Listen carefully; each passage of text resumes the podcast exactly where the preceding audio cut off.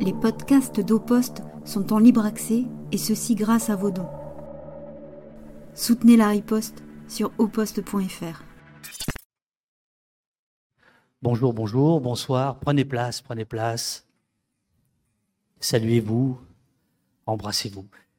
Euh, bonjour et bonsoir euh, tout le monde. Je, je suis David Dufresne, je suis euh, documentariste, réalisateur, écrivain. Je suis également occupant, euh, comme Alternative à Paris, euh, d'un local ici. Et euh, les copains d'Alternative à Paris m'ont demandé d'animer la soirée de, ce soir. Et bah, je, vais essayer de faire de, mon mieux. Je voulais aussi vous préciser que le débat de ce soir est retransmis sur oposte.fr, qui est notre, notre chaîne que vous pouvez rejoindre à tout moment. Vous allez sur oposte.fr, il y a plus de 300 émissions euh, sur euh, l'histoire, sur la police, sur la justice, sur le féminisme, sur l'écologie, sur les punks, sur euh, les éco-terroristes, enfin tout ça quoi. Voilà. Je vais maintenant vous présenter les, trois, intervenants, les trois invités du soir, puis le déroulé, puis ensuite je leur donne la parole. Voilà. Bienvenue à tout le monde. Bienvenue à tout le monde. Alors, euh, nos trois invités, prenez, prenez les micros là, les amis. Faut, maintenant, il faut être prêt. Hein. Ça fait une demi-heure que vous êtes là, chauffez le, le, fauteuil. Donc, je commence par qui? Par, euh, par Samia. Tiens. Bonjour. Bonjour Samia. Bonsoir. Alors, votre, votre présence ici, c'est euh, la coordination nationale contre les violences policières. Euh, pour une, une raison très simple, c'est que votre neveu a été abattu par les policiers à Marseille. Votre nom de famille, c'est Samia El Kalfaoui. C'est bien ça? Tout à fait.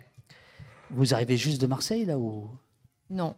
Le papa de, de mon neveu, donc euh, le, le, papa de Souail, Issam, habite à Marseille. Moi, je vis à Paris. Vous vivez à Paris. Très bien. Lucie, Lucie Cheng, c'est ça? Comment Cheng. Cheng. Cheng. Tu es la porte-parole d'Alternativa Paris, d'où la raison de ta présence ici. C'est toi qui as le droit de parler au nom du, du collectif. C'est ça? Oui, alors il y a plusieurs porte-paroles à Alternativa Paris, mais oui. Ça commence. OK. Est-ce que tu veux expliquer ou tu penses que tout le monde dans la salle et sur Twitch euh, sait de quoi il s'agit? Bah, Je sais pas, on peut leur poser la question. Qui connaît pas Alternativa Paris? Moi. non, mais comment tu définirais en, en, en deux mots? Bah, Du coup, Alternativa Paris, on est un mouvement citoyen pour la justice sociale et climatique. Euh, voilà. Très bien. Ensuite, on fera une présentation plus, euh, plus complète. Et monsieur Benoît Piédalu, qui, qui s'est battu avec un vigile avant de venir, d'où l'œil au beurre noir. Euh, on, on, avait empêché de le faire venir dans ce, dans ce débat. Benoît, tu, es, tu représentes la quadrature du net. Oui, tu veux que je, propose, je présente la quadrature eh ben, là, on va commencer euh, la présentation de, chacun de vos organismes, en effet. Donc, euh, dans l'ordre que vous, voulez. OK. Euh, alors, donc, je suis Benoît Piédalu, membre de la Quadrature du Net depuis 2011. Enfin, je travaille avec la Quadrature du Net depuis 2011. Euh, la, Quadrature du Net est une association qui a été créée en 2008 suite à la mise en place de Adopi pendant le gouvernement Sarko. Euh, et qui vise à défendre les droits et les libertés fondamentales à l'ère du numérique, c'est-à-dire à, à, un moment où tout le monde utilise aujourd'hui le numérique et euh, même obligé de l'utiliser aujourd'hui dans certains cas. Euh, on a des cas récents d'obligation de, passer par l'identité de la poste pour pouvoir, par exemple, déclencher des droits à la formation. Et, voilà, et donc on travaille sur tout un tas de sujets, la censure, la surveillance, le droit d'auteur, etc., etc., tout ce qui est lié au numérique aujourd'hui. Et en ce moment, vous avez, euh, vous avez du taf, on va, on va en parler. Euh, dans quelques... On a beaucoup, beaucoup de travail en ce moment, ce qui est, ce qui est pas très, euh, ce, qui est, ce qui est un peu dommage. On, on, on, préférait avoir le droit de disparaître parce qu'il n'y a plus de travail sur les risques sur les libertés à cause du numérique. Euh, Lucie, est-ce que tu veux malgré tout présenter Alternativa ou est-ce que tu veux lire le texte qu'on m'a demandé, euh, qu'on m'a fourni cet après-midi? Ou, ou je le lis, je peux le découvrir. La répression des mouvements. Oui, euh, bah, en fait, à Alternativa Paris, notre raison pour laquelle euh, on est ici, c'est qu'on observe que effectivement la répression euh, sur les mouvements sociaux se, se diffuse encore plus jusqu'à même nous atteindre, nous, le mouvement climat.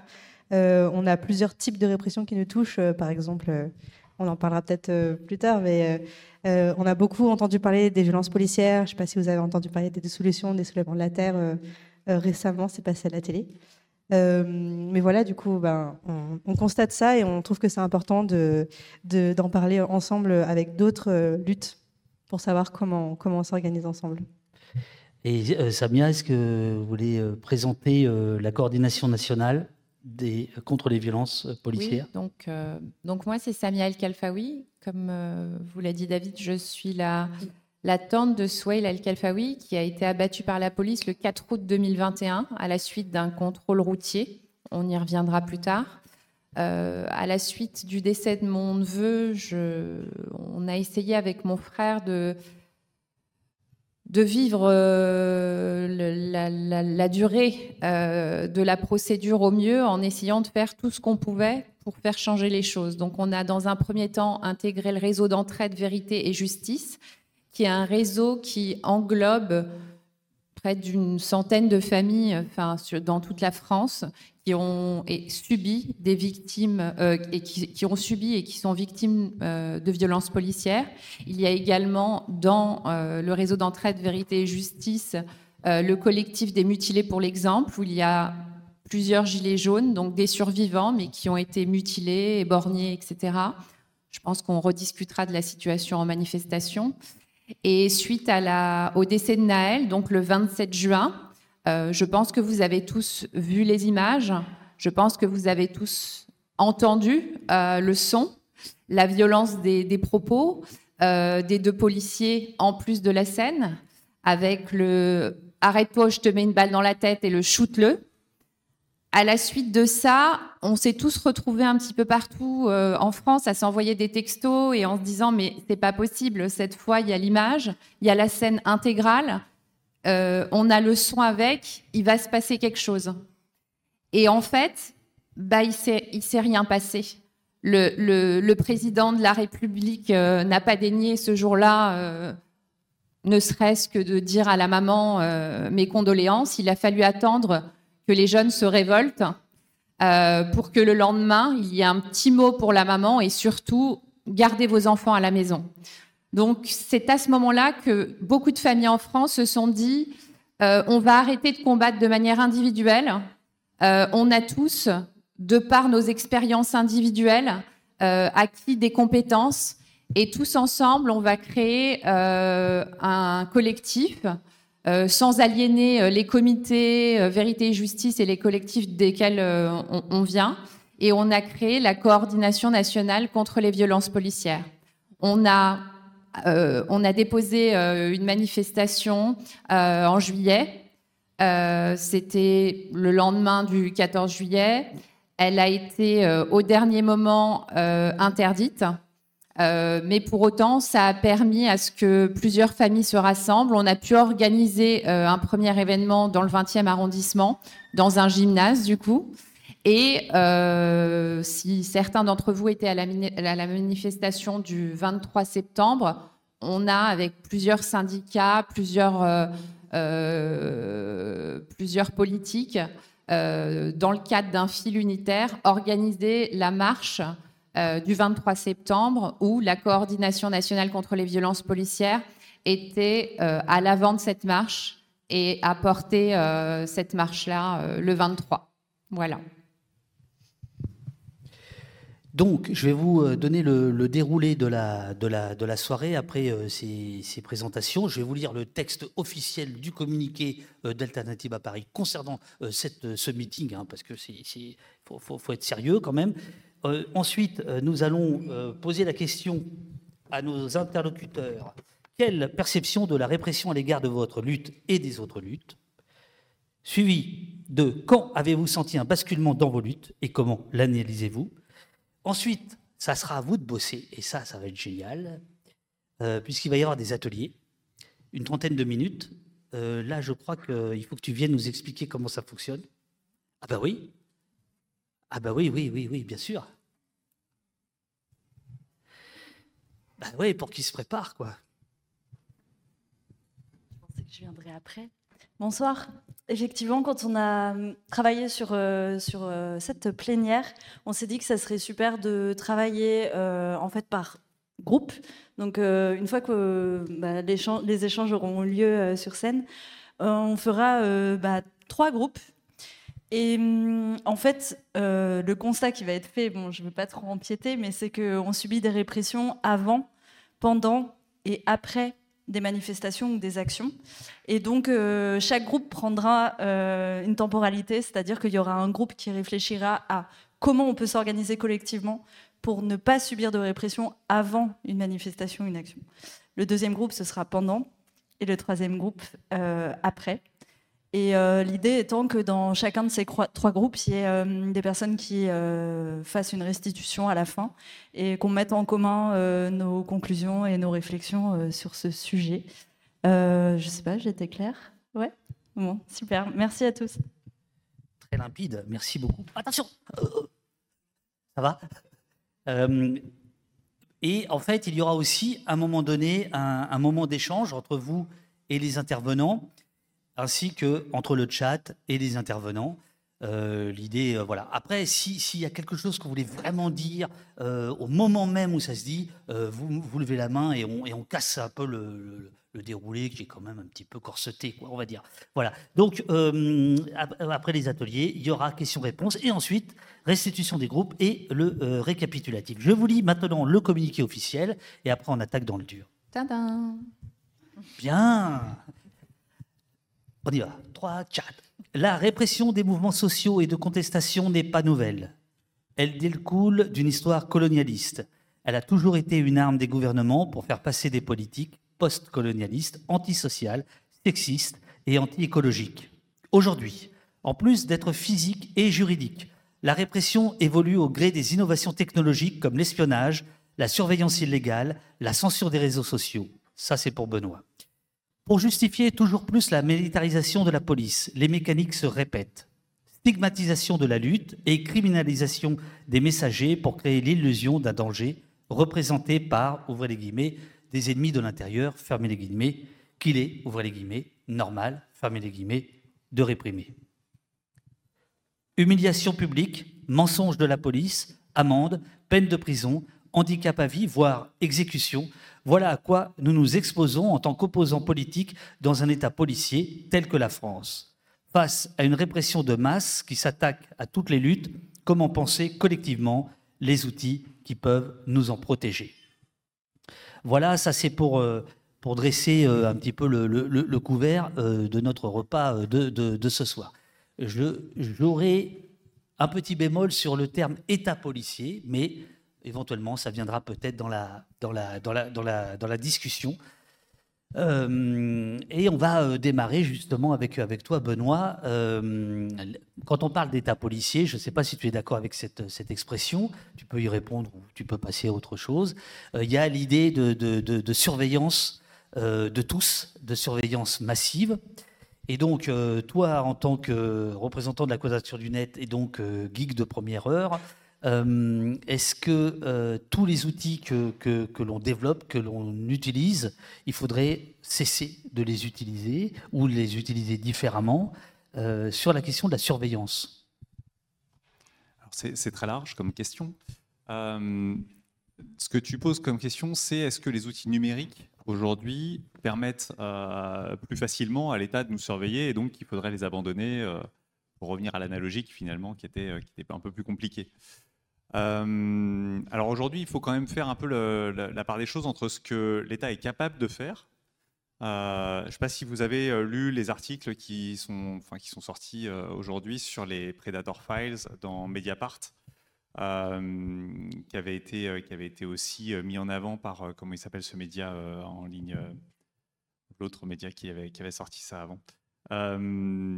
Euh, qui, en fait rappelle un peu la capacité de la France à produire des outils de surveillance massive qui ne les utilise pas forcément sur son propre sol, hein, mais euh, qui en tout cas les vend à tout un tas de pays. Alors quelques-uns sont des pays euh, au sein de l'Europe, hein, la Suisse. J'étais surpris de voir que la Suisse avait acheté ce type d'appareil. Mais qui les vend le plus souvent à des pays autocratiques, non recommandables, comme l'Égypte, les Émirats arabes unis, etc. etc. donc des outils qui permettent et de craquer des téléphones à distance ou, ou en, les, en, les, ayant directement à la main, euh, ou de prendre le contrôle du réseau Internet du pays et de pouvoir surveiller exactement ce qui s'y passe, qui euh, dialogue avec qui, euh, qui va voir quel site, etc. donc ça, c'est des outils sur lesquels on, est, on est très très fort en France. mais qu'on n'utilise pas forcément localement, c'est-à-dire qu'on aime bien pouvoir les pousser à l'exportation. Donc ça, c'est un premier, un premier sujet. L'exemple que tu donnais tout à l'heure, je pense que c'était la France qui a vendu à l'Égypte euh, certains de ces logiciels, c'est bien ça? Euh, oui, oui, un certain nombre. Voilà. elle en a vendu plein. En l'occurrence, ceux de ce matin, ouais, c'était euh, c'était les Predator Files, donc la suite d'Amesis, qui est, de, est devenu Amesis plus tard. mais à, plein d'autres, en fait, au Vietnam. enfin, voilà. mais la France s'est dotée de tout un tas d'outils aussi juridiques pour pouvoir faire de la surveillance. En l'occurrence, c'est ce qu'on a découvert aussi euh, ces dernières années avec tout un tas de militants euh, politiques, écolos particulièrement, mais, euh, mais, d'autres, qui se sont retrouvés surveillés, qui se sont retrouvés avec des mouchards dans les téléphones, qui se sont retrouvés avec des caméras face à, leur, à, à leurs habitations ou face à leur famille. et puis tout un tas de gens qui, quand ils sont mis en examen, enfin non, même pas quand ils sont mis en examen, quand ils sont arrêtés, euh, leurs téléphones sont euh, récupérés et euh, on en parlera peut-être plus, tard, mais en ce moment, c'est en ce début de semaine, oui, ce début de semaine a commencé mardi le, procès des inculpés du 8 décembre pour lesquels un certain nombre de, logiciels leur permettant d'échanger de, manière chiffrée, donc sécurisée, protéger leur vie privée, leurs échanges, avaient été utilisés. la, police, la DGSI, donc la Direction générale des services la sécurité intérieure. La sécurité intérieure, pardon. Euh, a donc euh, travaillé pendant des, mois et des mois sur, euh, sur ces personnes, sur ces sept personnes qui ont été inculpées, et a récupéré en fait des téléphones sur lesquels, bah, qui étaient chiffrés, sur lesquels ils n'avaient pas forcément les, les, données et qui ont tout à fait été capables de récupérer les informations parce qu'ils ont utilisé des logiciels qui permettaient de craquer les protections. voilà, donc ils peuvent de manière très précise euh, surveiller les communications de, personnes. Euh, ils peuvent accéder au contenu de vos téléphones, euh, en particulier quand ils ont la main dessus. donc oui, en effet, le, principe de surveillance est présent en France. Si, je peux me permettre, Benoît, les logiciels en question, la moitié de la salle les utilise. Alors oui, effectivement, on peut les lister. WhatsApp. Par exemple, qui utilise WhatsApp? C'est mal. Je vous rappelle que WhatsApp appartient à Meta, c'est Facebook. Non, mais ça, c'est alors voilà, ça c'est la quadrature du net. Mais ça, ok. Mais c'est vrai, il a, il a, raison. Mais aujourd'hui, on ne fait pas un atelier d'autodéfense numérique. Ah pardon. Euh, il, faudra le faire, il faudra le faire, bien sûr. Euh, mais donc voilà, WhatsApp. Donc ça, ça veut dire que pour les policiers, le fait d'utiliser une messagerie euh, pour aller vite cryptée, chiffrée, chiffrée, pardon, chiffrée, c'est le terme, tu as raison, c'est suspect. Signal. Qui utilise Signal C'est bien. Et il y en a, il y en a, ils utilisent les deux là dans la salle. Hein. donc je euh, je vous dis pas. Est-ce qu'il y avait d'autres comme logiciel? Alors, si vous utilisez des appareils, enfin, des téléphones qui n'ont pas forcément Google dedans, par exemple Lineage OS ou euh, le slash i avec euh, Fairphone, par exemple, si, vous, si vous utilisez ça, la, DGSI, la police, même les, les, juges considèrent que vous essayez de cacher quelque chose puisque vous ne voulez pas donner toutes vos informations à Google. C'est forcément que vous vous reprochez quelque chose. Voilà. Oui, mais là, Benoît, c'est intéressant parce que ça renvoie, et tu vas pouvoir reprendre le fil de ta pensée, ça renvoie à la phrase de Darmanin prononcée plusieurs fois euh, à l'Assemblée en disant, pour répondre à la question de est-ce que l'État peut nous surveiller, Darmanin a dit à plusieurs reprises euh, au perchoir, il a dit à plusieurs reprises, comment se fait-il que l'État français ne puisse pas en savoir autant sur les internautes que Google. Ce qui est assez vertigineux comme, euh, euh, réflexion.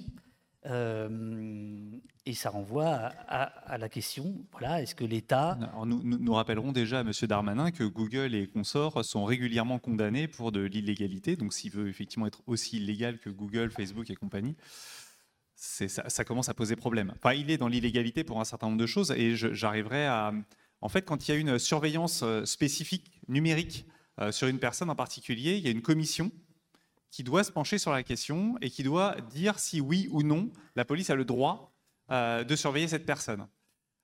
cette commission n'a absolument pas les moyens de répondre. alors, j'ai plus en tête le nombre, mais c'est peut-être 1200 réquisitions par jour euh, qui sont faites pour faire de la surveillance spécifique euh, numérique. Euh, et, évidemment que cette commission n'a absolument pas les moyens de répondre à ça. Et donc elle répond globalement oui à toutes les demandes. Si vous demandez si vous avez été surveillé, par exemple, ben, on va va pas vous répondre. On va, les regarder. Ils vont les regarder. Et en gros, euh, ils vont aller peut-être dire à la police bon bah c'est pas bien, vous n'aviez pas le droit de la surveiller cette personne, mais vous, vous n'aurez pas d'informations non plus sur ce qui s'est passé exactement. Voilà. Donc le, hum, format français de surveillance des opposants politiques particulièrement euh, n'est pas du tout protecteur. Que la police fait à peu près ce qu'elle veut. Et en plus, ces dernières années, il y a une petite musique qui monte alors, on, entend avec les éco-terroristes et où on, voit bien cette, euh, euh, euh, usage de l'ennemi intérieur qui arrive donc des, opposants politiques à même l'ensemble des gens qui utiliseraient des messageries, des systèmes, des outils permettant de protéger leur vie privée. Hein, on n'a pas parlé de Tor, mais Tor, qui est un navigateur sécurisé, rentre aussi là-dedans. Si vous utilisez Tor, potentiellement, si on commence à avoir quelque chose à vous reprocher, ça rajoute à l'idée que vraiment vous avez quelque chose à vous reprocher, puisqu'en plus vous utilisez Tor ou Tails, qui est un système d'exploitation très sécurisé. Vous l'avez sur une clé, vous le mettez dans un ordinateur, vous démarrez dessus, vous faites tout ce que vous voulez dessus, vous retirez la clé, il n'y a plus aucune, euh, aucun historique de ce que vous avez fait sur l'ordinateur. Voilà. Et donc l'usage de tous ces outils et, euh, d'autres encore euh, vise à renforcer cette idée que si vous avez quelque chose à cacher, c'est que potentiellement, vous en voulez à l'État, vous voulez commettre des, actes délictueux, etc. etc. Je ne sais pas si tu voulais que je continue là-dessus. Non, mais tu, euh, magistralement, continue, continue. continue. D'accord. Parce qu'en ce moment, il y, a encore, tout un tas de textes qui sont en train d'arriver et qui posent fortement problème. Alors, au niveau français, euh, français, par exemple, il y a eu des amendements qui, euh, sont arrivés dans, des lois récentes euh, pour demander, par exemple, à ce que les VPN ne puissent plus être utilisés tant qu'ils ne, ne respectaient pas la réglementation française. Donc un VPN, c'est quand même un outil qui permet de sortir quelque part sur la planète à un endroit où on ne pourra pas savoir que c'est vous derrière. Voilà, vous sortez à un point du réseau, à un point d'Internet, et vous faites votre action, vous allez accéder à un site Internet et tout, euh, et euh, ce service, ce site Internet, ne sait pas que c'est vous qui êtes derrière. Et évidemment, l'intérêt, c'est aussi de euh, bah, sortir du réseau français, ne pas subir de censure, c'est-à-dire ne pas subir les sites Internet qui sont censurés par l'État, ne pas subir de limitations géographiques, par exemple à des services comme Netflix ou autres qui, limitent à certaines parties du monde l'accès à des, services, etc..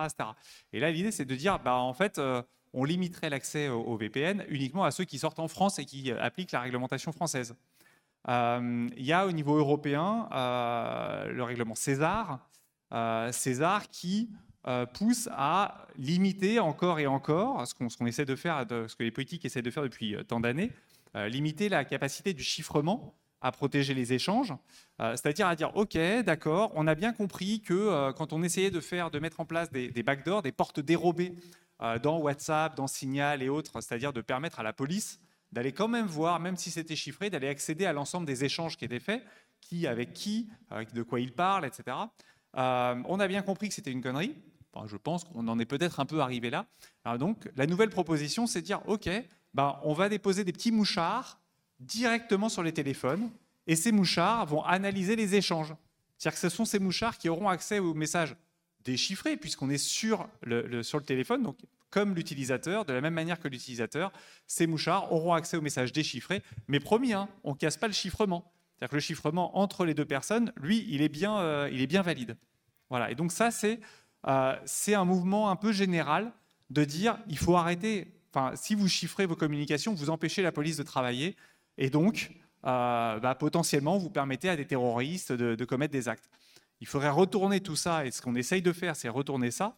C'est-à-dire que pour le politique, ces dernières années, finalement, nous sommes tous des délinquants potentiels, et il faudrait que la police, les autorités puissent regarder en permanence avoir accès à nos communications pour pouvoir euh, savoir exactement ce qu'on dit tout le temps, à tout instant.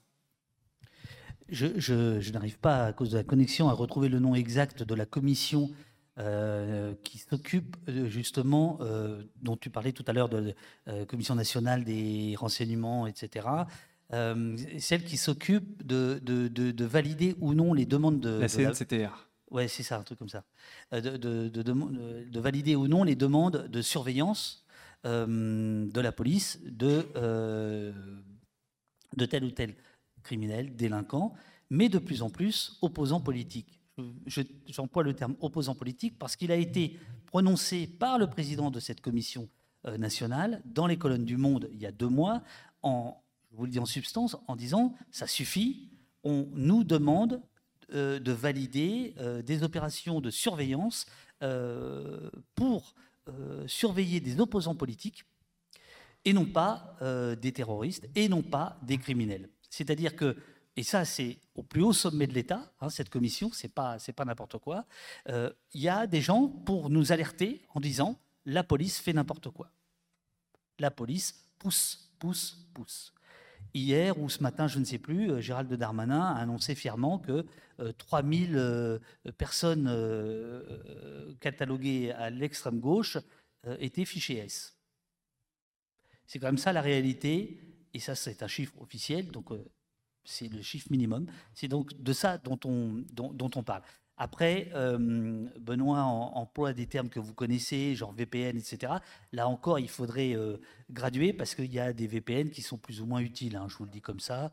tu peux peut-être le dire, non? Qui sont plus ou moins utiles? Ouais, genre VPN, VPN Nord, ça protège de rien du tout, non, et suite. Non, non, mais il faut, quand même y aller. Quoi. Ah, il y, a ceux qui loguent tout ce que vous faites. Donc ça, ça effectivement, c'est pas très utile parce que la police leur demande euh, ce que vous avez fait et ils peuvent répondre en disant ce que vous avez fait. Mais donc effectivement, ne euh, faut pas prendre cela. Euh, juste, je voulais, je voulais avant, que, avant de laisser peut-être la parole, donc terminer par une campagne qu'on a lancée il y a, en fin 2019 qui s'appelle la campagne Technopolis et qui vise aussi, alors là, on, parlait de numérique, on parlait d'Internet et tout, mais se rapprocher peut-être de l'espace public, se rapprocher de ce qui, de ce qui nous touche directement, euh, c'est-à-dire la surveillance de l'espace public, là où on va régulièrement, même si vous n'avez pas de téléphone, en fait, de smartphone, de, voilà, de système informatique, comme tu disais tout à l'heure, est-ce qu'il faut tout abandonner? Bah Oui, mais à ce moment-là, est-ce qu'il faut abandonner aussi l'espace public?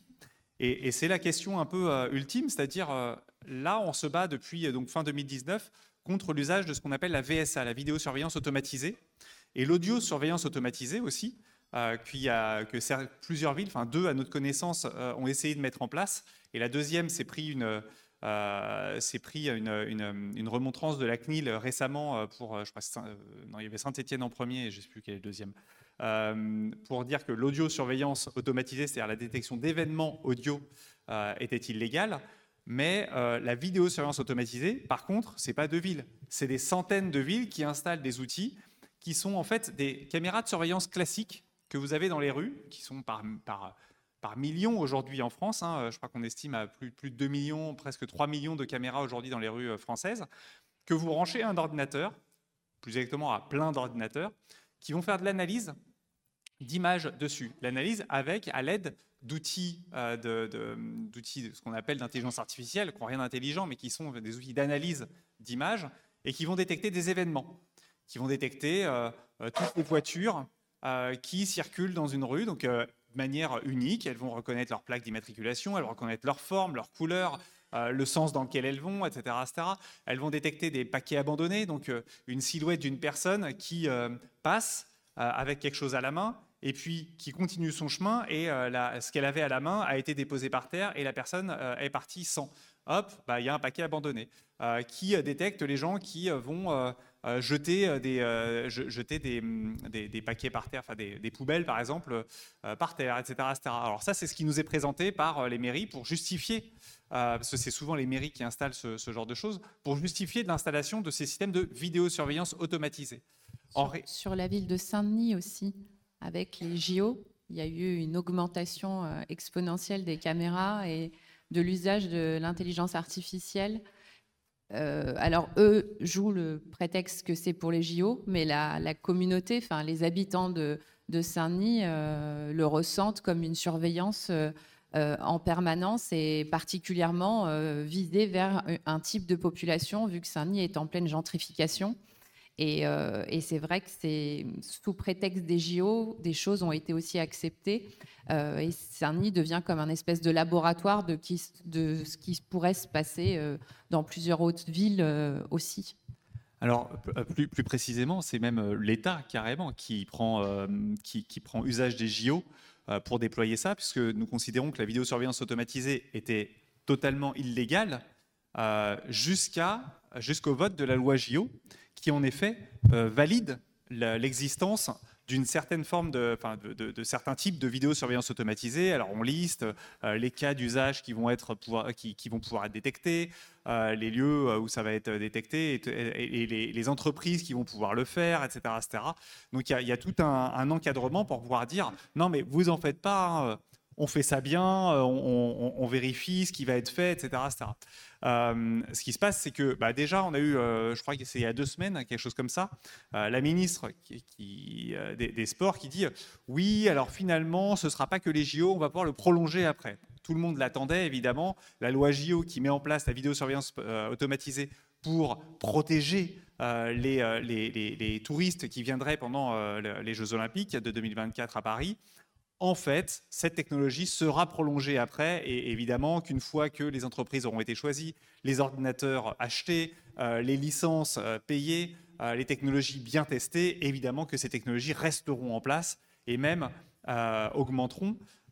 nous, ce qu'on considère comme... alors aujourd'hui, on considère que la vidéosurveillance automatisée, dans un certain nombre de cas, est de la vidéosurveillance biométrique, c'est-à-dire qu'il y a une reconnaissance de biométrie. La biométrie, c'est une technologie qui vise à reconnaître euh, l'individu, à personnaliser l'individu dans une foule. C'est-à-dire qu'on ne compte pas les gens, euh, par exemple, quand ils, passent euh, une, barrière ou quoi que ce soit, en comptant les gens un à un. et donc on dit juste, ah bah il y a une personne qui est passée, ah bah deux personnes, ah bah trois personnes. Là, carrément, on, individualise les gens dans une foule. Quand vous êtes capable d'individualiser des personnes dans une foule, c'est-à-dire que vous prenez des, caractéristiques très personnelles, comme la taille, euh, la, couleur des vêtements, euh, la démarche de cette personne, etc., etc. Et vous êt capable de la suivre dans une foule. Donc ça, c'est de la biométrie. La biométrie, dans le RGPD, le Règlement général à la protection des données, qui, est, a été, qui est entré en, vigueur en 2018 quand même, interdit l'usage de la, de la biométrie. C'est interdit par défaut. ce n'est autorisé que dans certains cas. Et là, en fait, tout cet usage de vidéosurveillance automatisée, en fait, permet et autorise sur le sol français euh, l'usage de biométrie. Ce qu'on considère comme euh, au-delà encore de ces technologies de biométrie, c'est même la reconnaissance faciale qui là va même nous permettre d'aller euh, chercher dans les bases de données de l'État. Quand vous vous faites faire un passeport, l'État s'est laissé la possibilité de conserver l'ensemble des photos des gens, des personnes qui avaient demandé un passeport dans une énorme base de données qui contient, donc qu'on appelait à l'époque, hein, quand euh, la, loi est passée, euh, la base de données des gens honnêtes. C'est-à-dire, en fait, toutes les Françaises et les Français ont leurs photos dans cette base de données. Demain, il suffit de vraiment pas grand-chose pour autoriser la comparaison automatisée entre ce qu'on voit dans la rue, ce que les caméras visualisent dans la rue, et la base de données des photos des gens qui ont eu un, qui ont un passeport ou une, euh, ou une carte d'identité. donc ça, c'est un, un, pas qui pourrait être franchi très très facilement. Mais il faut savoir que déjà, dès aujourd'hui, et depuis plusieurs années déjà, euh, la police euh, fait plusieurs milliers de recherches de visages sur des bases de données, sur une base de données en particulier à laquelle elle a accès, euh, dont je me rappellerai, la base de données des, des, pas des interpellations. De toute façon, tu as trop parlé, il faut que tu arrêtes. Ouais, voilà. Mais en tout cas, voilà, qui, qui peut déjà faire aujourd'hui plusieurs milliers de recherches de visage euh, sur les bases de données auxquelles elle a accès. Donc en fait, la reconnaissance faciale a déjà lieu en France. Je donne la parole maintenant à Lucie. Alors, euh, je ne sais pas si tu te souviens, hein, dans, le déroulé que vous avez préparé avec Garance, hein, extraordinaire, elle te donne des conseils. Hein. Elle te dit donner un exemple d'une action le 11-9-2019, gazage en marche climat, Roissy le 3 novembre 2020, les, les âgés de Total. Donc là, tu peux y aller. Merci pour l'anti-sèche. Euh, moi, je voulais aussi, enfin, je voulais un peu réagir sur ce que tu as dit. Euh, Euh, par rapport, j'y viens après, mais par rapport à, euh, à tous ces. On peut commencer une discussion, c'est ça? À tous ces à tous ces outils, etc. Enfin, nous, on le voit concrètement en fait dans, dans nos vies et dans notre lutte. C'est que, enfin, moi, je suis arrivée en 2019 dans la lutte et entre temps, en fait, on a pu voir que maintenant, on est obligé de donner téléphone, son, code de téléphone à la police quand on est en garde à vue. Euh, on a des procédures de sécurité pour euh, éviter que les informations fuitent hyper, euh, enfin de plus en plus compliquées à suivre parce qu'on voit justement toutes ces histoires, tout, ce que peut faire en fait le gouvernement pour nous empêcher, enfin l'État pour nous empêcher de faire ce qu'on veut faire et d'exercer notre liberté d'expression. Et effectivement, c'est une, une, répression qu'on voit numériquement, mais aussi dans, la rue. Euh, en 2019, donc euh, la première marche euh, en laquelle j'ai participé en tant qu'organisatrice via, enfin, animatrice par, par, rapport au fait que j'étais aussi bénévole à Alternative à Paris, bah, on s'est fait gazer en 2019, alors que ça n'était jamais arrivé avant dans les marches climat. on a pu voir aussi ben, différentes actions qui ont avorté avant d'avoir pu la faire parce qu'il y a des informations qui ont fuité parce que ben, il y a des moyens maintenant mis humains, notamment euh, via la surveillance euh, des, qu'on appelle ça, des renseignements territoriaux ou renseignements généraux euh, qui viennent dans nos réunions, qui essaient d'avoir les informations. Bonsoir. si on a dans la salle, levez-vous. Levez bah, bien sûr. et oui, donc en fait, il y, y, a des actions, enfin en tout cas. C'est lui là-bas. J'ai pas entendu. Non, non, je une blague. Euh, là-bas. Ok. Euh, oui, du coup, j'ai, enfin, moi, j'ai pu aussi être euh, témoin de, d'actions où on n'était pas prêt en termes de violence qu'on, allait confronter et qu'on n'avait pas, par exemple, filmé ben, à Roissy quand on a allé, sur, quand on a voulu aller, et il y a des gens qui, sont, qui ont réussi à y aller sur le tarmac de l'aéroport de Roissy pour dénoncer l'extension du terminal 4 euh, de l'aéroport euh, de Roissy-Charles de Gaulle, euh, ben, il y a toute une équipe qui s'est fait arroser en fait, de gaz et on n'était pas prêt à se dire en fait on va se faire gazer. Et, et en fait, c'est des choses qui sont de plus en plus fréquentes, enfin, même en termes de procès, les procès qu'on a sur les mouvements climat sont de plus en plus fréquents. enfin, c'est de plus en plus aussi. Enfin, les procès ont, des dossiers vides aujourd'hui. C'est vraiment, euh, on sent de plus en plus de pression de la part euh, même euh, de la donc post-action sur tout ce qui est juridique, procès. on sent de plus en plus de pression sur nous. et puis moi, enfin, ce qui, est très récent en ce moment, c'est ça va aller, ça va jusqu'à en manif la, semaine dernière, donc le 23 septembre, la semaine dernière, pas du tout, il y a plusieurs semaines, le 23 septembre, euh, le matin même, on a entendu le préfet qui dit qu'il euh, autorise la police à interpeller toute personne disant police partout, justice nulle part, alors que vraiment c'est, euh, enfin c'est, tout le monde le dit, bref. et, donc du coup, ça va jusqu'à en fait donner le pouvoir à la police de juger quel slogan est correct et quel slogan ne l'est pas. Et enfin, ça nous paraît ouf. Euh, et en fait, euh, moi j'ai l'impression qu'il y a plusieurs choses que nous on vit aujourd'hui euh, qui sont qui, qui sont des répétitions de ce, qui peuvent, ce que peuvent vivre d'autres d'autres luttes, notamment le fait justement de criminaliser, de nous criminaliser parce qu'on utilise Signal, de nous criminaliser parce que ben on utilise des outils qu'on n'a pas envie, enfin qu'on parce qu'on n'a pas envie d'utiliser d'autres en fait, et juste par l'outil tu es criminel euh, parce que tu as envie d'envoyer une invitation euh, d'anniversaire à un pote euh, via Signal, voilà, tu es criminel. Et on voit aussi par les mots qui sont utilisés, enfin, le rapprochement entre l'écologie et le terrorisme, donc l'écoterrorisme. moi, celui qui me touche particulièrement parce que, parce que mon père a fui un peu, enfin, a vécu, a vu à la guerre civile des Khmers, quand on nous parle de Khmer vert, enfin, moi, je suis assez, euh, choquée, mais c'est des mots qui, sont, utilisés, euh, en tout cas, pour nous criminaliser. et je pense que c'est quelque chose qui, est souvent comme ça aussi, parce que dès que, après l'exécution de Naël, ce qu'on a vu, c'est Naël est connu des services de, police, Naël. Et en fait, on est tous un peu connus des services de police par chez nous, et ça ne veut pas forcément dire qu'on est personne fondamentalement mauvaise et qu'on mérite de mourir. Et en fait, moi, je me demande, enfin, je me demande comment nous, on peut faire en sorte d'être d'être meilleur que, enfin, d'être plus malin en fait que ce qu'on subit.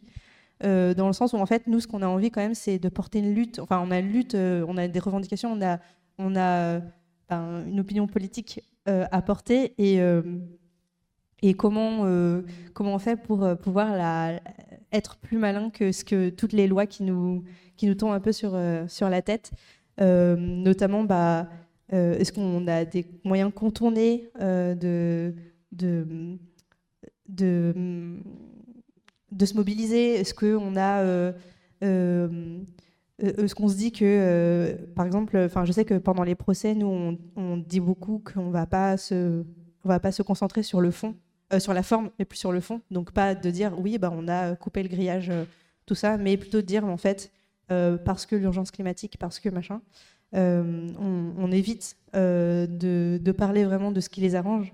Et est-ce qu'on, qu'on pense à d'autres types de, trucs un peu malins comme ça euh, pour euh, contourner en fait et, les, déborder sur les lois? Et euh, par exemple, les Jeux Olympiques, effectivement, j'ai l'impression que c'est quelque chose sur lequel vous, avez déjà vécu des trucs. ben nous, pareil, en fait, on a une loi, enfin on a une loi. Il y a une loi qui a été passée sur les Jeux Olympiques qui est très axée mouvement climat parce que du coup, il y a plusieurs, plusieurs orgas qui vont sur des terrains euh, de sport pour euh, passer des messages politiques. Et euh, du coup, en janvier, il me semble, ou c'est en février, enfin c'est en début d'année, ils ont fait passer une loi qui interdit en fait toute personne qui ont une opinion politique de, d'aller sur le terrain. Et, et, moi, je me dis en fait, en voyant ce qui passe comme ça comme loi, voyons aussi ce qui est fait et ce qui est testé pour une Coupe du Monde de sport qui est en ce moment, je crois que c'est le rugby, mais je suis pas sûre. voyant tout ce qu'ils peuvent faire, euh, parce qu'en fait, ils, ils, contrôlent en fait les personnes euh, aux abords euh, du stade. ils les empêchent, enfin toutes les personnes qui ne sont pas venues pour faire du sport, pour voir le sport, ils les empêchent de circuler.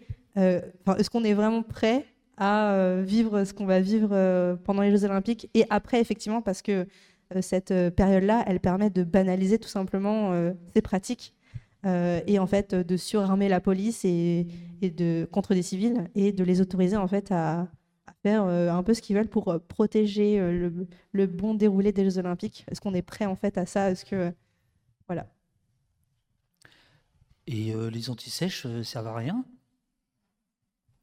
Pardon, qu'est-ce que tu voulais que je dise par, rapport, par rapport aux événements que vous avez, que vous avez connus, rencontrés, euh, puisque la, question, c'est euh, la perception euh, de, la, de, la, de, la, répression à l'égard de, votre lutte. Est-ce que vous trouvez qu'il il y a une évolution et est-ce que vous y répondez différemment? C'est-à-dire que l'exercice qu'on fait ce soir de, conscientisation, de, discussion, est-ce que vous l'avez aussi euh, entre membres euh, Est-ce que vous faites des formations particulières euh, Genre, tu viens sans téléphone, des ah choses comme ça Je peux raconter une histoire là? Parce qu'il y a quelques semaines, je suis venu à Alternativa et je discutais avec quelqu'un qui me disait Ah oui, j'ai été arrêté, on m'a pris mon téléphone et tout, et puis ben, maintenant, mon téléphone, il a des comportements bizarres et tout, je sais pas trop, est-ce que j'aurais dû faire quelque chose et tout, je sais pas, je sais pas, moi la première chose que j'aurais fait quand euh, on m'a pris mon téléphone dans un poste de police, c'est que je réinstalle tout et je change tous mes mots de passe. Ah bon? Ah bah peut-être, effectivement, euh, c'est une idée. Mais c'est vrai que nous, on, recommande à, à, ne pas aller en manifestation avec son téléphone portable.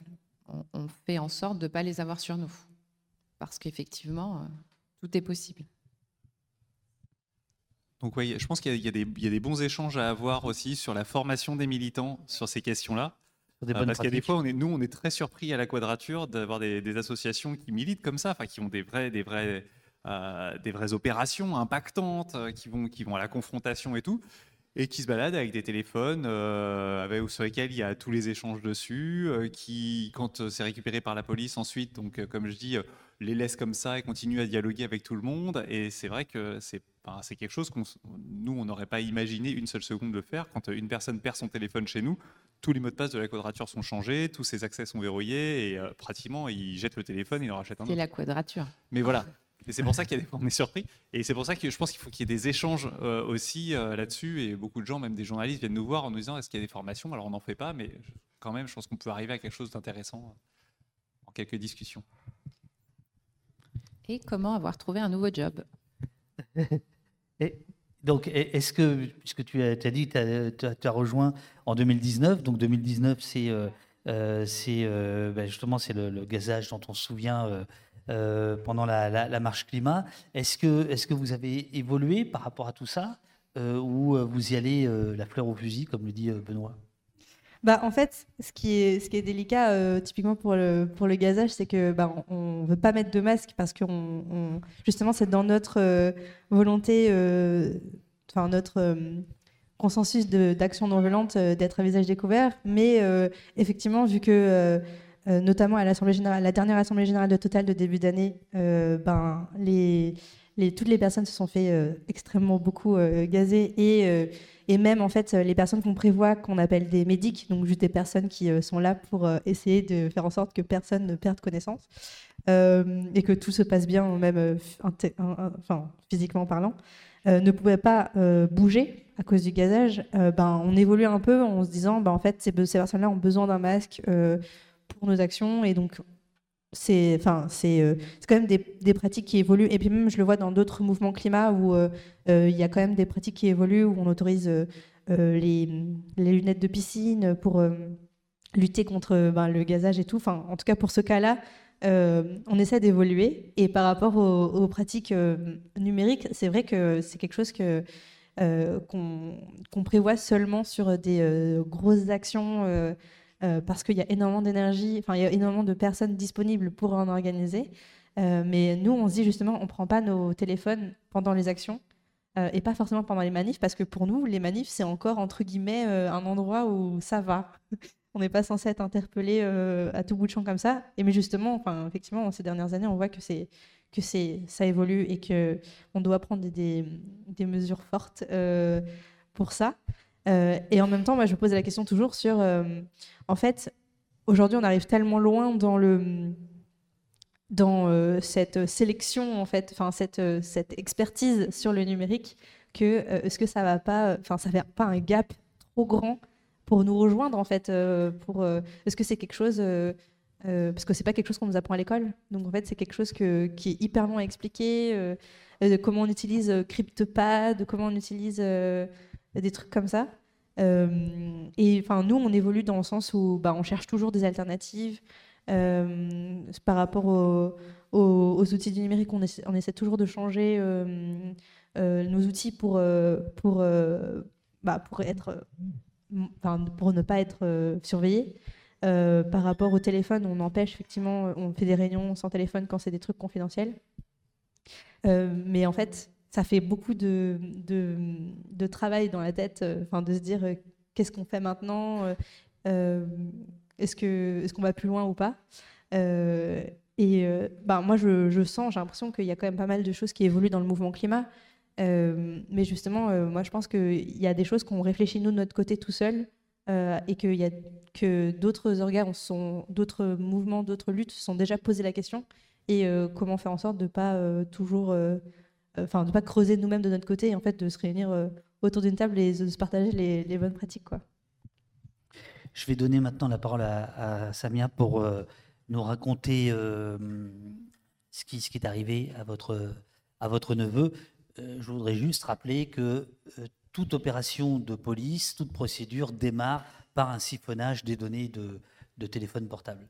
Le téléphone portable, c'est devenu vraiment l'outil numéro un, ça, plus euh, les, les, les, les, bornages pour savoir euh, où est-ce que vous étiez, euh, en tout cas votre téléphone, où est-ce qu'il était, etc. Donc voilà, sachez-le, c'est votre, votre pire ami et votre pire ennemi aussi. Si, si on s'aperçoit que vous n'avez pas touché à votre téléphone pendant plusieurs heures, ça devient même suspect.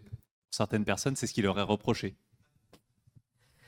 Au tout début de l'affaire dite de Tarnac en 2008, euh, le principal grief était que euh, les gens du prétendu groupe n'avaient pas de, portable. Ça, c'est intéressant par rapport à l'évolution de la société. C'est-à-dire, il y a 15 ans, c'était de ne pas avoir de portable, c'est suspect. Aujourd'hui, puisque 99% de la population a un portable, ce qui est suspect, c'est d'avoir des logiciels chiffrés. Et vous voyez, il y a une permanence sur la question du téléphone. Alors, euh, Samia, euh, je suis navré de vous demander de nous re-raconter ce que vous avez dû déjà euh, raconter plus d'une fois, mais on vous écoute. Voilà, prenez le temps qu'il faut. Donc, mon neveu s'appelait Swail, il avait 19 ans, il vivait à Marseille, il habitait seul. Il est, il est allé chercher un ami dans le quartier de la Belle de Mai qui est le quartier le plus pauvre d'Europe. Il n'y habitait pas. Il est allé chercher un ami et en fait, il était en attente euh, dans sa voiture euh, pendant que son ami en face tirait des sous à la caisse d'épargne. Euh, lorsqu'un contrôle de police a démarré, c'est-à-dire qu'il y a une fourgonnette de police qui est venue à côté de lui, il y avait trois policiers. Il y a un contrôle qui a démarré sur, euh, sur la voiture. Euh, qui a duré plusieurs minutes. Il était, euh, il était 18 heures, un peu, un peu avant 18 heures, en plein mois d'août, donc dans un quartier où les rues sont très étroites, où il faisait chaud, donc il y avait beaucoup de gens aux fenêtres. Le contrôle a duré un moment. et en fait, un, le policier un des policiers s'est décalé sur le trottoir d'en face en disant qu'il allait se renseigner après avoir pris euh, les papiers de mon neveu. Euh, et, il s'est rendu compte à ce moment-là que la voiture, euh, que mon neveu conduisait une voiture qui était sans permis. et donc, mon neveu l'a entendu dire qu'il appelait la fourrière. il avait 19 ans. La, la portière, du coup, côté, enfin, il communiquait, donc la fenêtre était ouverte. Et comme il a vu que le policier avait traversé et qu'il n'y avait personne derrière lui, il il s'est dit, je veux pas qu'on prenne la voiture. Alors le je veux pas qu'on prenne la voiture s'explique par le fait que nous, on a su que Swale n'avait pas son permis euh, après le décès, puisque Swale savait conduire. Mon frère lui avait payé son permis de conduire. Et il avait appelé ma maman en Tunisie euh, une semaine avant euh, pour lui dire j'ai eu le permis. Parce qu'en fait, il y avait une date. Il se trouve que c'est son copain qui m'a raconté après qu'en fait, bah, il s'est levé euh, pour aller passer le permis. Euh, il était en retard, il est parti vite, il n'a pas pris son portefeuille et en fait, il a pris le bus et il y a eu un contrôle. Et en fait, ils l'ont sorti du bus parce qu'il n'avait pas, il n'avait pas de quoi payer le ticket. Il n'a pas osé le dire à mon frère. Il s'est dit qu'il voulait quand même sa voiture pour l'été. Et c'est comme ça qu'en fait, nous, on a su qu'après, euh, qu'il n'avait pas le permis. Et c'est comme ça que quand il a entendu euh, Fourrière, il s'est dit merde, mon père va le savoir. Et bêtement, il a enclenché une marche arrière. Il a à peine fait un mètre que le policier sur le trottoir d'en face lui a couru euh, dessus et à moins d'un mètre cinquante lui a tiré une balle dans le cœur. Ça a été tellement euh, dans la chair directement, puisqu'en fait, euh, la fenêtre était ouverte. La voiture s'est engouffrée parce que l'arc de cercle s'est terminé, que les gens n'ont pas tout de suite compris qu'il s'agissait d'une balle, en fait. Et euh, ils se sont dit c'est un flashball, ou ils ont vu qu'il était un peu gaga. il avait un ami à côté de lui qui était à côté, qui du coup a été sorti de force par les policiers. Euh, ça s'est agité pas mal parce qu'il refusait le contrôle. Lui-même s'était pas rendu compte que Swale avait pris une balle. Et euh, on a une vidéo, mais 30 secondes après euh, le tir. Et en fait, à un moment donné, les gens voient Swale aller essayer de chercher de l'air. Et les gens à la fenêtre voient qu'il est très pâle. Et donc, c'est eux qui appellent les secours. Euh, dans la vidéo, on voit les policiers s'agiter dans tous les sens, mais personne n'a le, réflexe réellement d'appeler les secours. Ils s'entendent entre eux, ils se parlent, c'est pas très clair. Euh, du coup, ben, les, pompiers qui vont venir ne sauront pas que en fait Swale a, reçu une balle. Donc en fait, ils mettent pas mal de temps à arriver. On découvrira plus tard, bien plus tard, six mois après, que en fait dans euh, dans le camion de pompiers, il y avait des journalistes embarqués de l'émission TFX qui étaient déguisés en pompiers pour une, encore une énième euh, voilà, euh, qui, suivait des pompiers à Marseille. Euh, pardon, qui suivait des policiers à Marseille et donc ils étaient, ils étaient déguisés. nous, sur la vidéo, on s'en rend pas compte, mais l'émission sur TFX est passée plus tard et on a découvert les images de Mondeveux et on a compris qu'en fait, c'est peut-être aussi pour ça que, que, les pompiers ont mis un peu de temps. Alors, dans l'absolu, je ne vais pas dire que Voir les images nous a extrêmement choqués hein, sur TFX. Euh, est-ce que ça aurait changé quelque chose euh, que les pompiers arrivent quelques minutes plus tôt Étant donné euh, la balle, là où elle, a, elle, est entrée dans la horte de Monteveux, dans tous les cas, à l'exception d'un chirurgien de guerre spécialisé dans de l'intervention d'urgence qui aurait agi dans les trois minutes, il était mort ce qui a été très difficile, hormis ça, c'est que bah, y a un jeune qui a récupéré le téléphone dans la voiture. mon neveu euh, avait demandé au policier quelques minutes d'avant d'appeler maman, donc il y avait maman, donc il a appelé sa mère sans dire qu'il y avait un, tir. Il, a juste dit bah voilà, euh, votre fils a été blessé, euh, il faut aller à l'hôpital. Et il a posé le téléphone. Donc, euh, mon ma, belle-sœur a appelé mon frère. Ils ont fait tous les hôpitaux de, Marseille. D'abord la Timone. Ça a duré jusqu'à 21h30. et puis à un moment donné, mon frère, se tapant la tête et ne, pas, ne sachant pas ce qui s'est passé, a décidé d'appeler le SAMU. Et là, le SAMU lui a dit Écoutez, monsieur, votre fils a été déposé à la Timone. Et du coup, mon frère y est retourné. Et là, il a compris qu'il y avait quelque chose parce que c'était fermé, il y avait énormément de voitures de police devant. Et, euh, en fait, euh, il, s'est approché en se tapant la tête, ouvrée. Et là, il y a eu une brève de Provence sur son téléphone où il a reconnu la voiture qui venait d'offrir à mon neveu, où il y avait écrit euh, tir mortel d'un policier. Donc en fait, c'est comme ça qu'il l'a su. Et ce qui a été le plus violent, mais qui au final Maintenant que je suis beaucoup d'affaires, euh, c'est assez systématique. Euh, le commandant qui est venu chercher mon neveu, parce que la police était bien entendu dans l'hôpital, qui est venu chercher mon, frère, pardon, a dit à ce moment-là à mon frère Écoutez, monsieur, vous avez beaucoup de chance que je sois là pour vous, pour vous expliquer ce qui s'est passé parce que euh, votre fils a foncé sur un policier et, il est entre la vie et la mort. C'est ça que j'ai su à 22 heures quand mon frère m'a appelé. Mon neveu n'est absolument pas violent, il n'avait pas d'antécédents. On s'est dit, bah, je sais pas, il a fumé un truc, il, était, il a pris un médicament, il est devenu fou. Mais à ce moment-là, on croit la police, c'est-à-dire qu'on se dit, bah, en fait, ils lui ont tiré dessus parce qu'il fonçait sur un policier et il allait le tuer. Donc, euh, c'était de la légitime défense. Et moi, j'habite à Gare de Lyon. Je l'ai su à 22h et quelques, il n'y avait plus de train. Donc, euh, je suis partie à 6h du matin, le, premier train le lendemain. Euh, on est allé directement sur place. Et là, on a compris tout de suite qu'il y avait quelque chose qui n'allait pas. Puisqu'en fait, dès qu'on est arrivé, il était 9h30. Et en fait, il y avait plein de gens de ce quartier où je rappelle, mon neveu n'habitait pas, qui étaient en bas, qui s'étaient réunis, qui avaient en fait avec l'association euh, euh, des habitants du quartier, ils étaient en train d'écrire une lettre, une lettre des habitants, où en fait ils ont expliqué tous ce qu'ils ont vu et où ils ont tous expliqué qu'en fait ils n'ont pas compris pourquoi il y avait le tir. La seule chose qui a fait que euh, ils se sont dit peut-être le policier a tiré, c'est qu'ils ne connaissaient pas mon neveu. Ils se sont dit il a peut-être de la drogue, des armes dans la voiture. Donc beaucoup d'entre eux sont restés jusqu'à 1h30 du matin en fait euh, aux fenêtres en attendant que la police judiciaire termine le travail pour voir ce qu'il y avait dans la voiture en fait. Et dans la voiture, bah, elle était neuve, donc il y avait un paquet de cigarettes et il y avait son téléphone portable, il n'y avait rien. Et c'est là qu'ils se sont dit qu'il y avait quelque chose qui n'allait pas.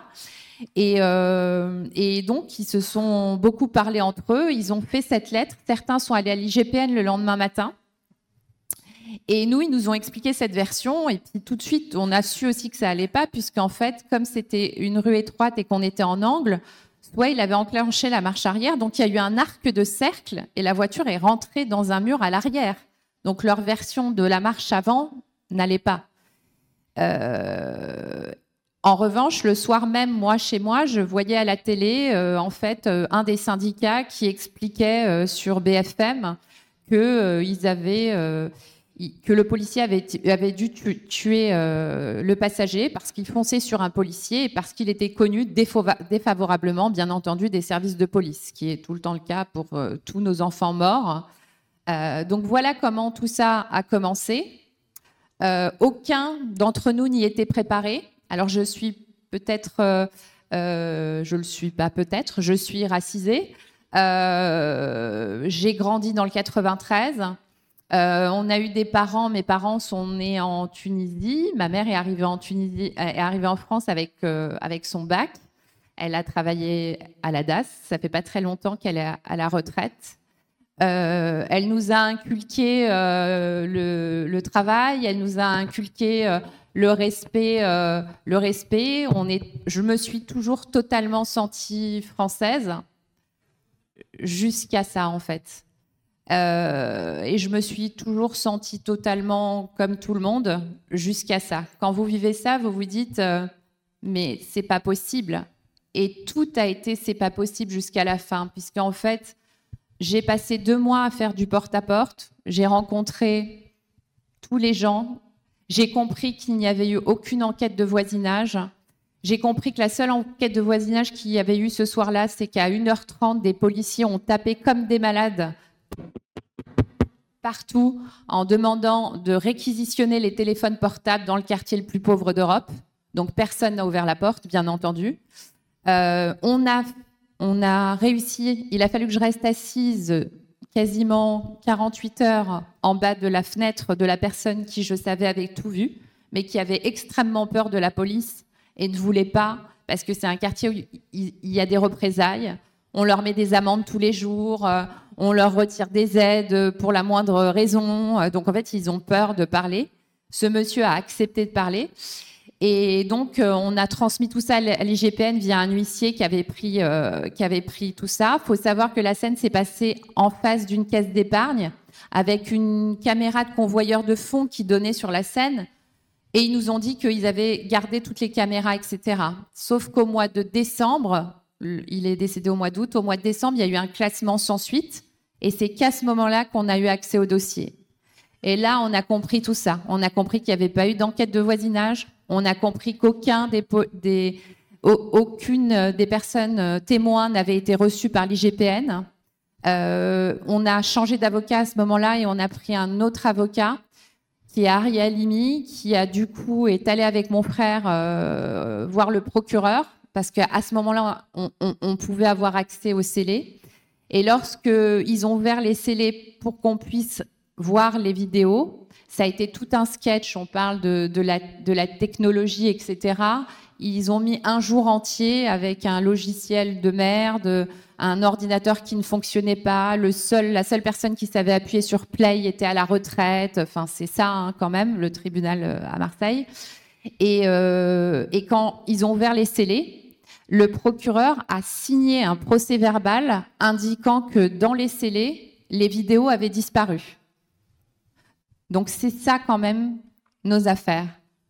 Si vous ne me croyez pas, parce que je sais que ça peut paraître énorme, je vous invite à aller sur Mediapart, sur Libé. Ils ont fait des tas, des, tas d'enquêtes là-dessus. Donc quand vous vivez tout ça, bien entendu, on, est en procédure encore. Hein. On a fait appel auprès du doyen du juge d'instruction. Il y a un juge qui a été nommé. C'est très laborieux, hein, puisque en fait, ça consiste à faire des demandes d'actes pour que l'enquête soit faite. Euh, et le procureur, euh, le juge en face, accepte ou non de faire ces actes, en considérant que euh, ben, le postulat de base du juge est que l'IGPN son travail, puisque c'est son travail de contrôler la police. Qu'un policier peut faire des erreurs, mais que l'IGPN fait son travail. Donc c'est vrai que c'est, ce sont des, toutes petites avancées, mais tout ça a fait qu'effectivement, euh, bah, je me suis vraiment intéressée à l'article de loi euh, qui a permis la mort de mon neveu. Et en l'occurrence, c'est l'article 435-1 du Code de sécurité intérieure. Il faut savoir qu'avant 2017, euh, avant la loi Cazeneuve, donc de 2017, les policiers avaient le même droit que nous en, en termes de notion de légitime défense. Il fallait qu'il y ait la nécessité, et la proportion. Il fallait qu'il y ait un danger immédiat, donc que le policier soit attaqué directement ou que quelqu'un de son équipage, et il devait répondre par la même violence, j'allais dire. C'est-à-dire que si un met un coup de poing, on ne sort pas le flingue. À partir de 2017, il y a eu une pression en fait des, syndicats de police, mais qui était là depuis bien plus longtemps, depuis une affaire, l'affaire d'Amin Bentounsi euh, en 2011 mais ils ont profité de l'état d'urgence et notamment euh, d'un incident qui qui a, touché deux policiers gravement à Viry-Châtillon pour faire la pression et pour obtenir que en fait, la, légitime défense des, policiers sorte de, de, la légitime défense telle qu'on la connaît et intègre le code de sécurité intérieure pour qu'ils aient les mêmes droits que les gendarmes.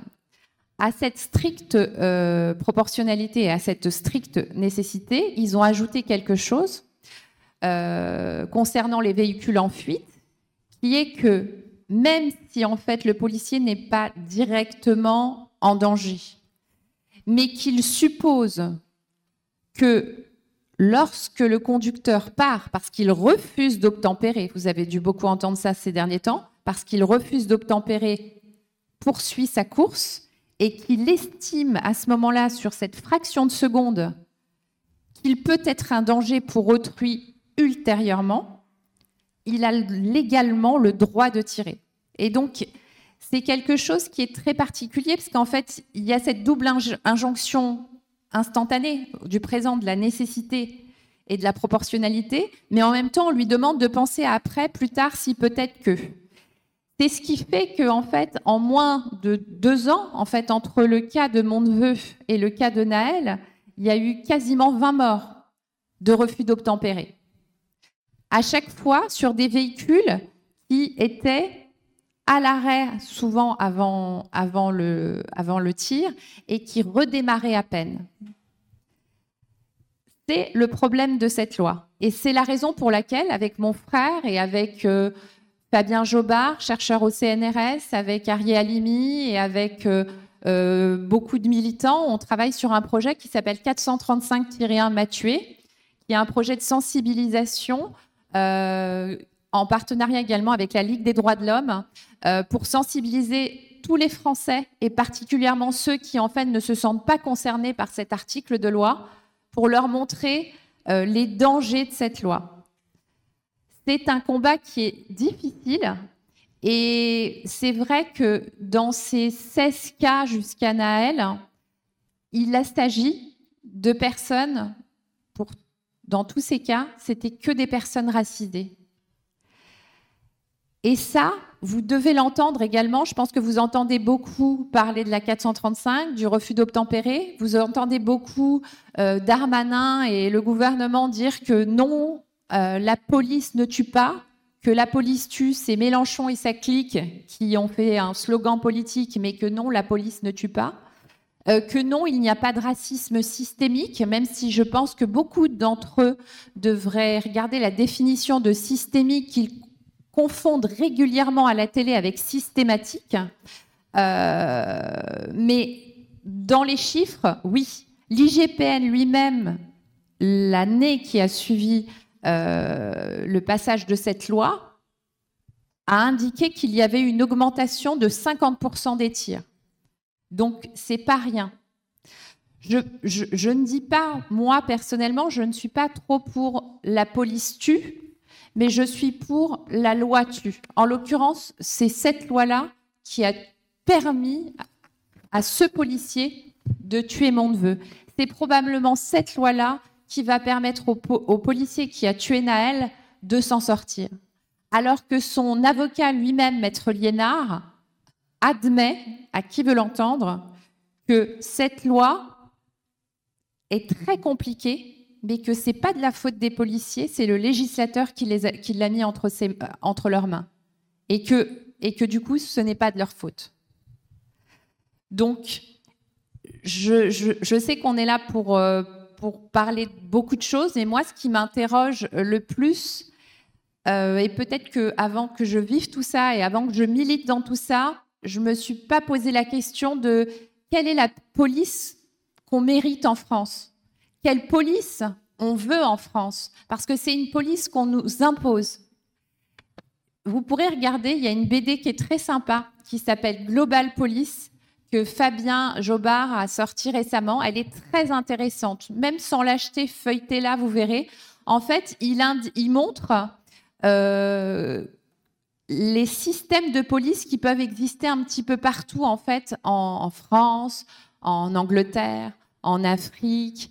Et en fait, il interroge sur quelle est la police qu'on veut et quelle est la police peut-être qu'on mérite. Mais c'est vrai que je pense que la grosse difficulté en France, et j'espère qu'on va en parler aujourd'hui, c'est la proximité de cette police avec le gouvernement.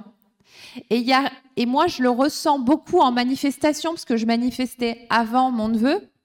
Et je ressens que plus le gouvernement dans lequel on est est, faiblement représenté, ou en tout cas ne nous correspond pas, et plus la violence du bras armé de la police est présente. Voire même, dans certains cas, et c'est ce qui me fait le plus peur en ce moment, c'est d'observer que cette police peut même parfois se substituer ou, ou, voir aller un peu plus loin que le gouvernement. Je l'ai notamment beaucoup ressenti. Je ne sais pas si vous vous souvenez avec Naël, euh, mais il y avait eu un communiqué de presse d'Alliance qui était sorti, qui, appelait à une, à une, guerre intérieure, qui, qualifiait les révoltés euh, de nuisibles, qu'il fallait exterminer, qu'il s'agissait d'une horde de sauvages. Si vous relisez ce communiqué, il y avait une injonction du gouvernement à devoir très rapidement, dans la journée qui suivait ce communiqué, agir en proposant une loi, quelque chose, pour justement euh, aider la police à gérer la situation.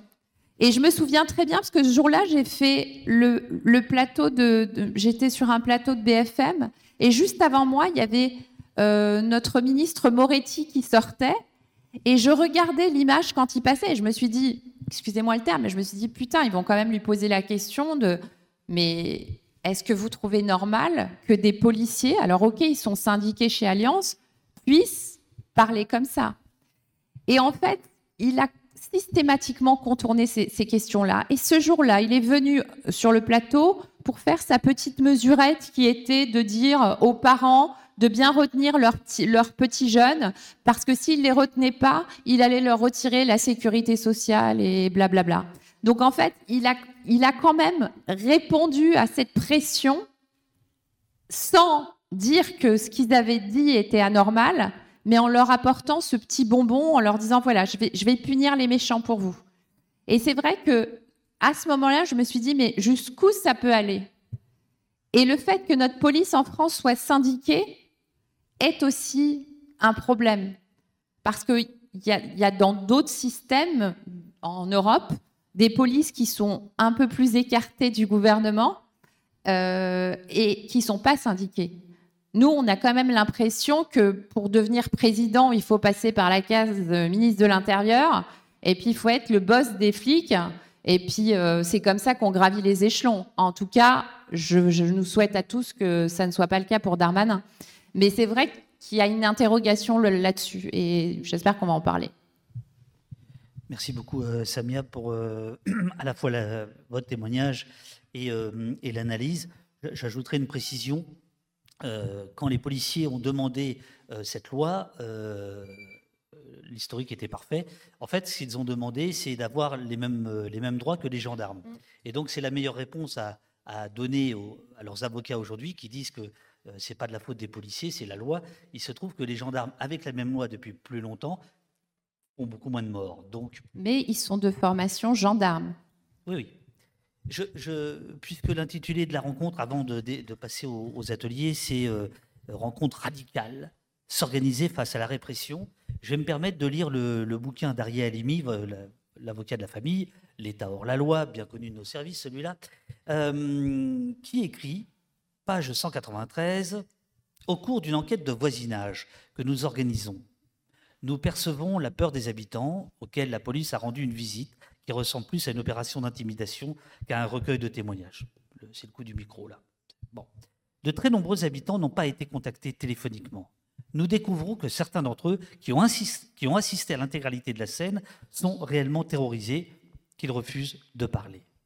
Et les PV d'audition laissent apparaître une autre méthode de dissimulation. Presque aucun témoin n'a été interrogé sur l'emplacement des véhicules des policiers au moment des tirs.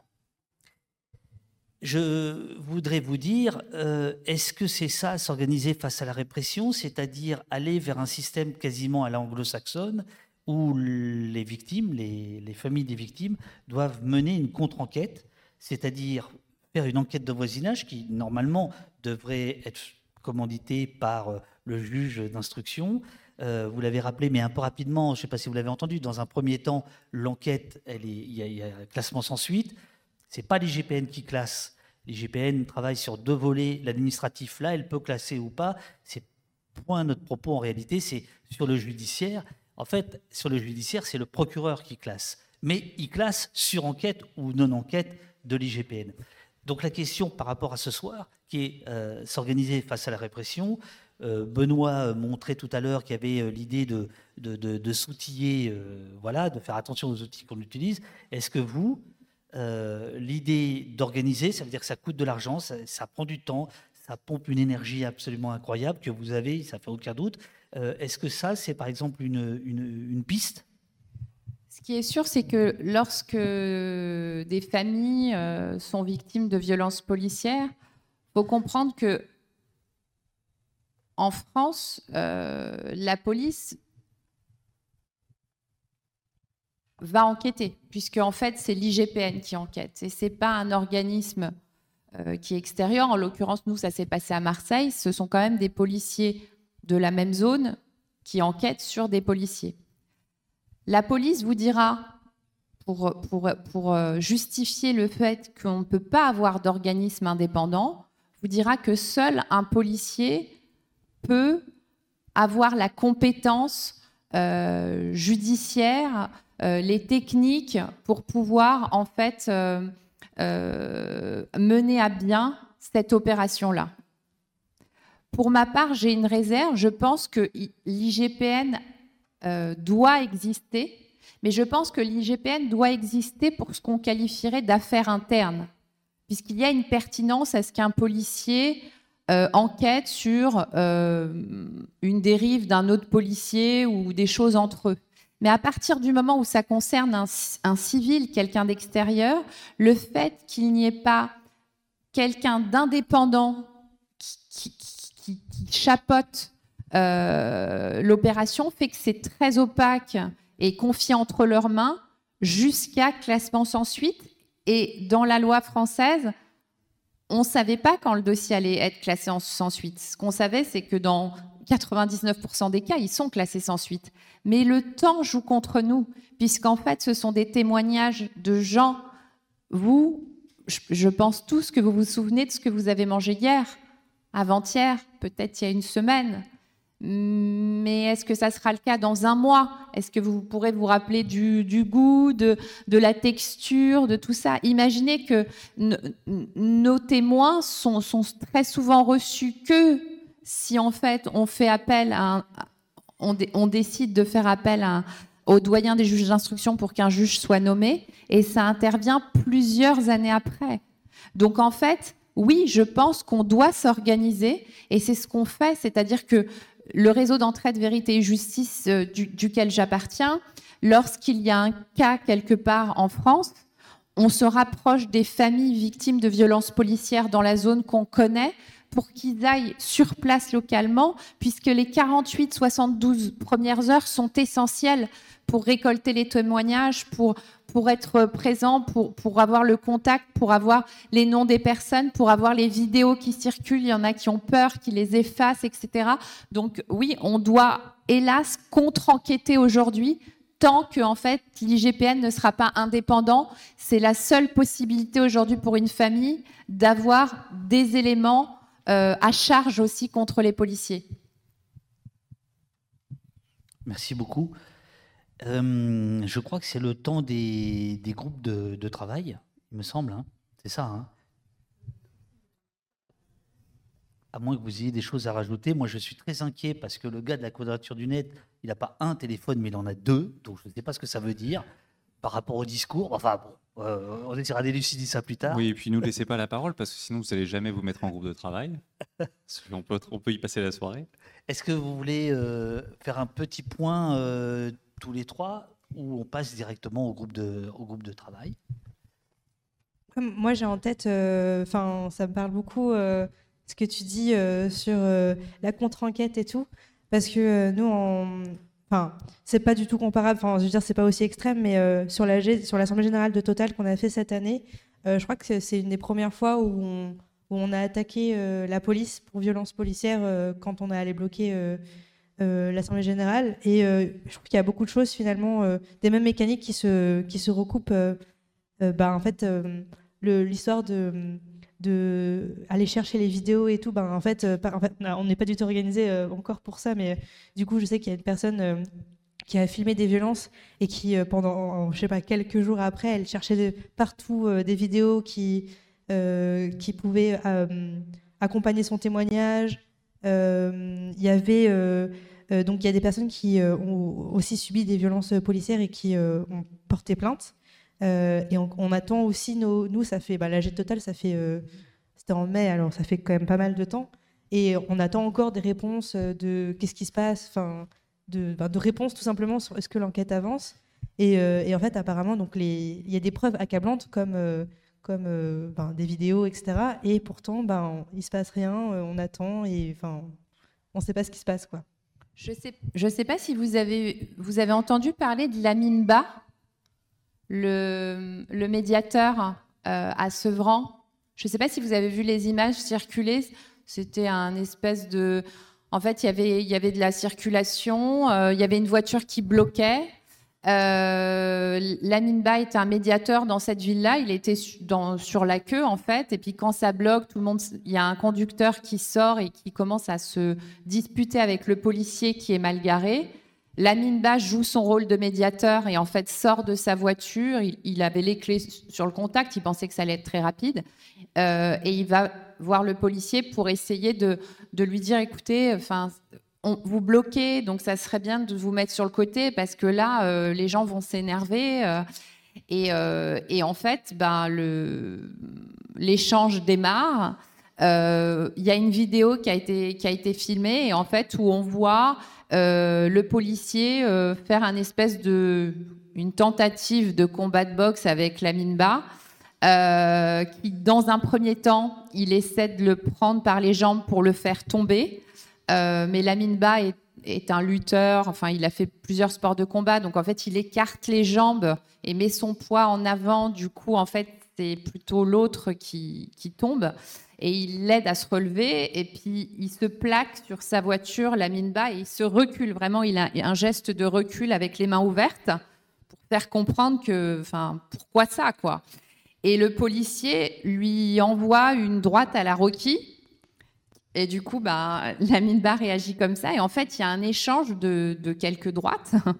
Euh, et euh, à chaque fois avec euh, à la réponse de la riposte, la mine basse se remet en position euh, de recul en essayant de calmer les choses. Et là, bah, en fait, les deux coéquipiers arrivent et, en fait euh, mettent un coup de taser à, la mine.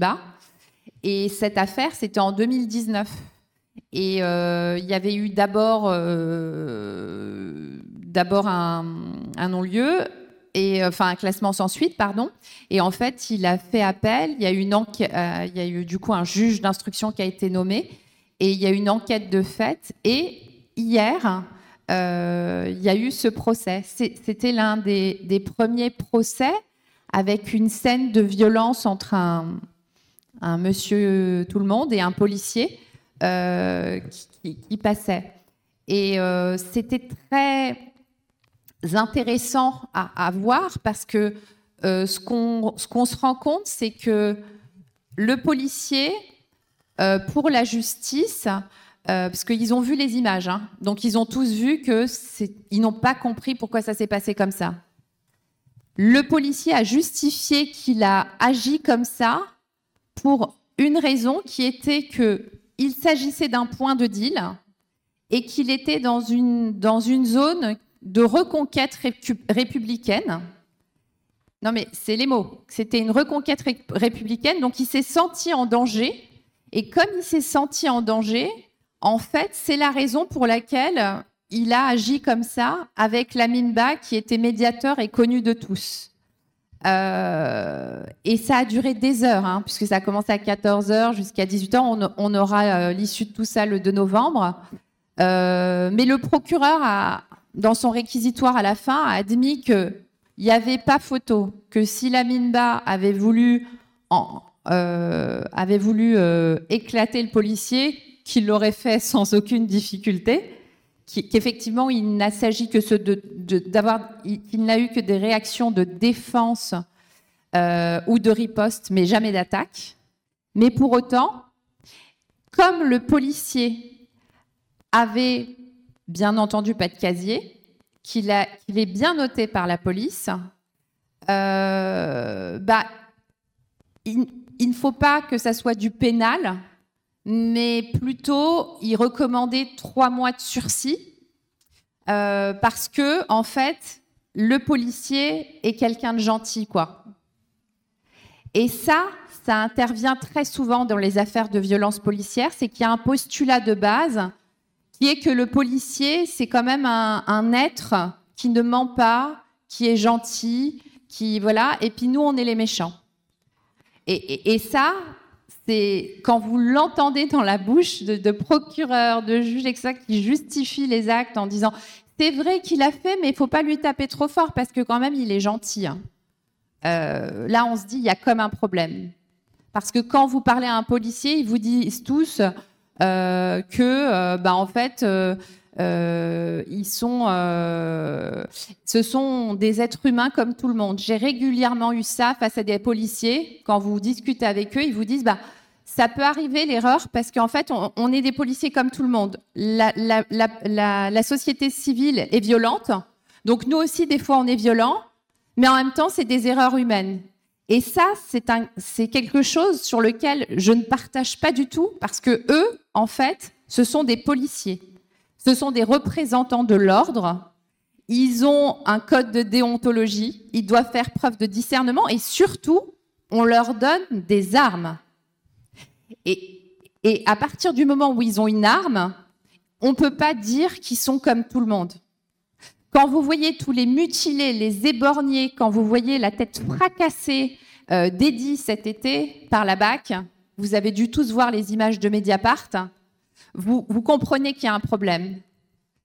Et quand vous essayez de comprendre comment ils sont formés, ces gars-là, parce que quand même, le LBD à, à 5 mètres ou à 3 mètres ou même à, à 7 mètres, euh, comment ils sont formés?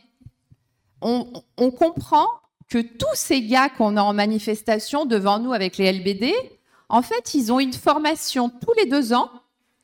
Dans cette formation, ils ont cinq tirs de LBD qui sont faits dans des carrières, des choses comme ça. Donc, je peux vous dire que c'est pas nous. Euh, nous voulons. Il n'y a pas de manifestants. Hein. Ils le font avec personne. Donc, en fait, la police arme des policiers avec des LBD, en considérant que c'est pas létal, donc c'est pas grave, mais ça éborgne. Ça a tué Mohamed Ben Driss cet été également.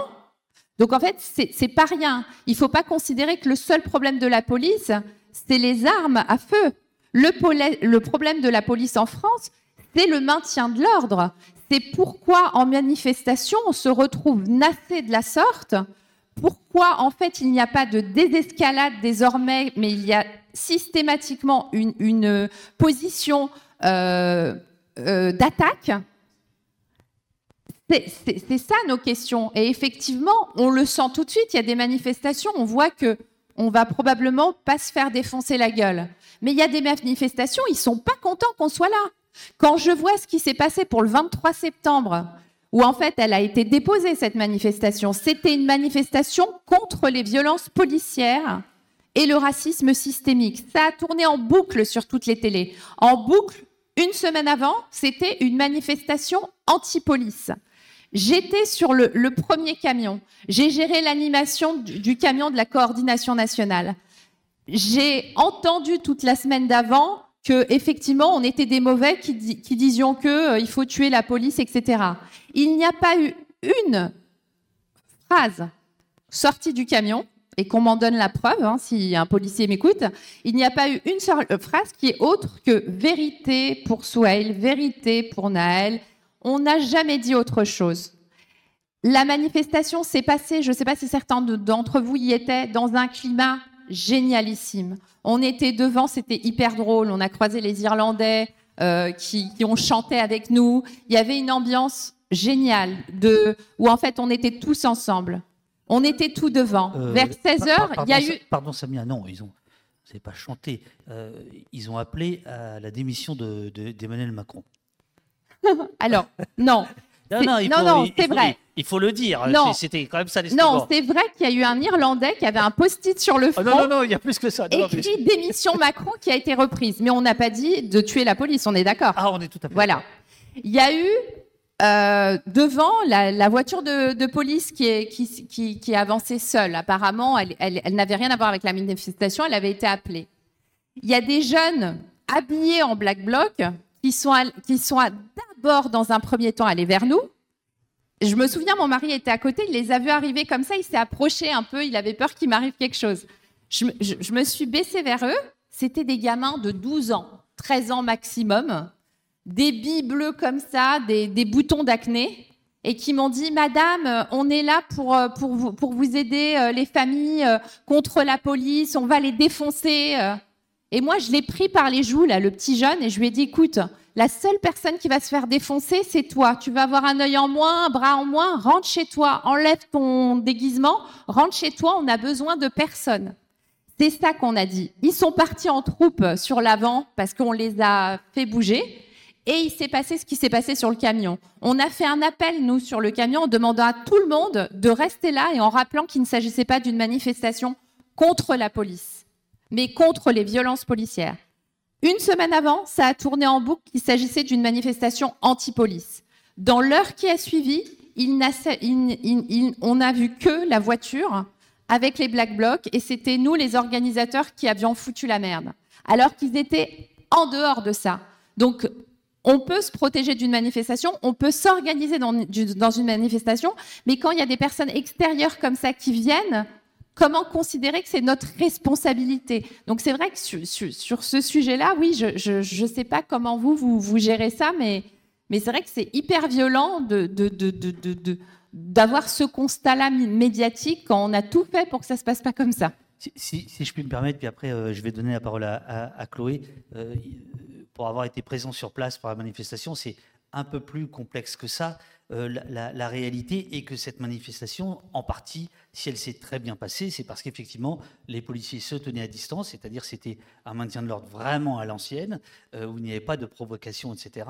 Et que euh, ce n'est pas le Black Bloc ou je ne sais quoi qui a, qui a en fait foutu le feu aux poudres, c'est le fait que tout d'un coup, justement, un véhicule de police s'est retrouvé à deux pas du cortège alors qu'il n'avait rien à y faire, et que là, il y a un problème de commandement euh, au sein même de la préfecture. Voilà. Et c'est en fait là le, souci, c'est qu'à un moment donné, il y a eu une irruption policière, là où jusqu'ici, il y avait eu plutôt une retenue, et cette retenue a fait que ça s'était passé euh, vraiment euh, très, très, très, très, très tranquillement. Quoi. Voilà. Alors j'appelle maintenant Chloé pour qu'elle nous explique comment marchent les groupes. en gros, elle va faire la police. Quoi. Je, et donc, après les groupes, il y aura un temps d'échange entre, entre vous et les, intervenants.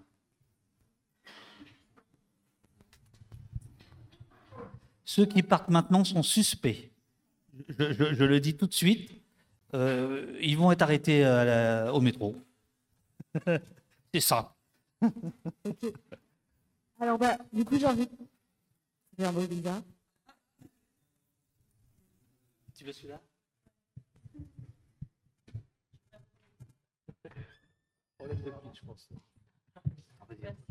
Ouais, du coup, j'invite les personnes euh, qui souhaitent euh, continuer la réflexion avec nous à rester. Euh, on va faire du coup trois groupes. Je pense que ce serait bien qu'il y en ait un plus en bas ici, un plus au milieu et un plus en haut à droite, enfin à ma droite. Et l'idée du coup, c'est que vous vous mettiez en condition on va imaginer que on organise une action, quelle qu'elle soit. Ça peut être une manif, ça peut être une petite action directe de désops, ce que vous voulez.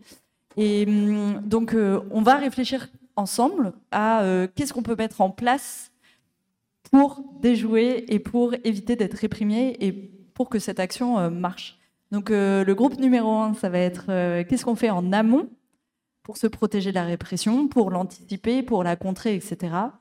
D'autres personnes vont réfléchir au jour J, et d'autres personnes vont réfléchir à l'après, notamment euh, tout ce qui a à voir avec euh, le juridique, etc. Parce que qu'est-ce qu'on constate? Euh, C'est qu'aujourd'hui, que ce soit avant, pendant et après des actions, des manifestations, on prend de plus en plus cher. Clairement, avant des manifs, on l'a vu avec les Gilets jaunes, il y a des gens qui se sont fait arrêter de manière préventive, fouiller les voitures, etc. C'est un exemple pour dire ce qui peut se passer avant. Pendant les manifs, bah, on en a parlé, hein, des personnes qui perdent des mains, euh, euh, des, yeux, etc. Euh, et qui se font vraiment blesser gravement. Et après, du coup, il y a tout, l'aspect juridique.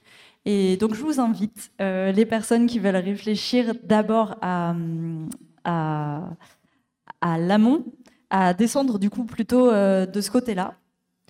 Et donc tout le monde debout, youhou, quel enthousiasme Non, non, mais Vraiment, euh, allez-y, on va cogiter, ça va être chouette. On se laisse une vingtaine de minutes. Et euh, si vous voulez du coup travailler sur l'amont, euh, plutôt à côté de Benoît ici, sur le pendant une action, bah, plutôt au centre là. Et en haut, à droite, sur le, juridique, ça peut être vraiment très riche. Je ne sais pas s'il y a des personnes qui connaissent un peu, qui ont envie d'en parler. Euh, et puis, bah, du coup, au début, euh, c'est cool si vous, si vous mettez d'accord sur une, un ou une porte-parole qui euh, fera une petite restitution. On se donne combien de temps, du coup Une quinzaine, vingtaine de minutes, tu, sais? Vingtaine de minutes. Et, et puis, bah, du coup, j'espère que vous allez avoir plein d'idées, parce que moi, j'en ai plein. Je ne sais pas dans quel groupe aller. bon, et eh ben, à tout de suite. Merci beaucoup.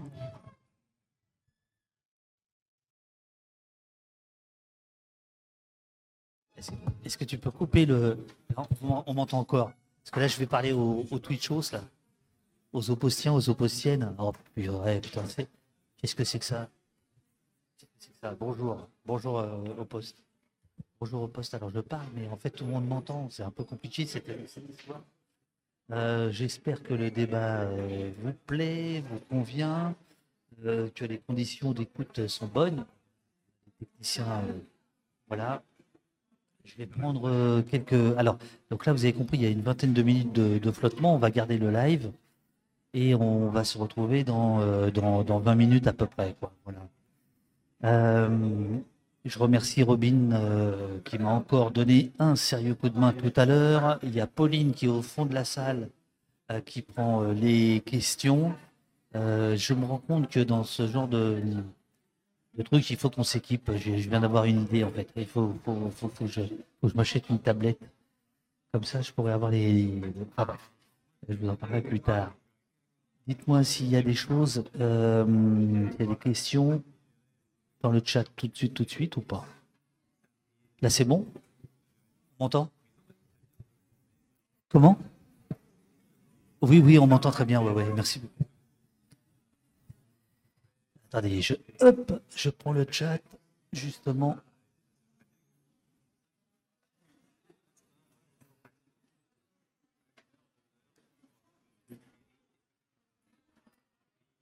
Alors, le, le, fait, le, débat, il a lieu à Césure.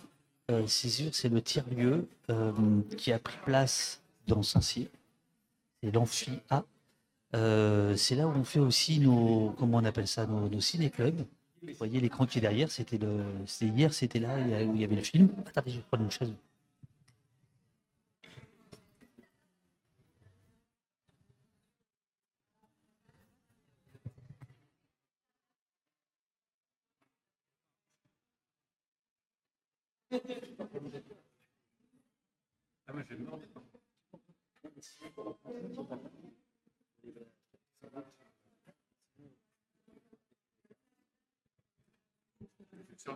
Tu vas survivre. Bon.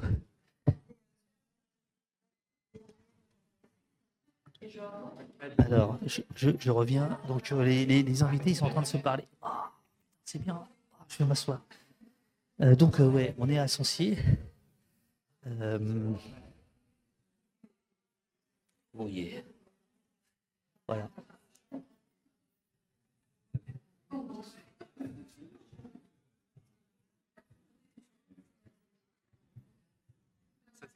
Voilà, exactement, euh, Robin, tu as tout compris.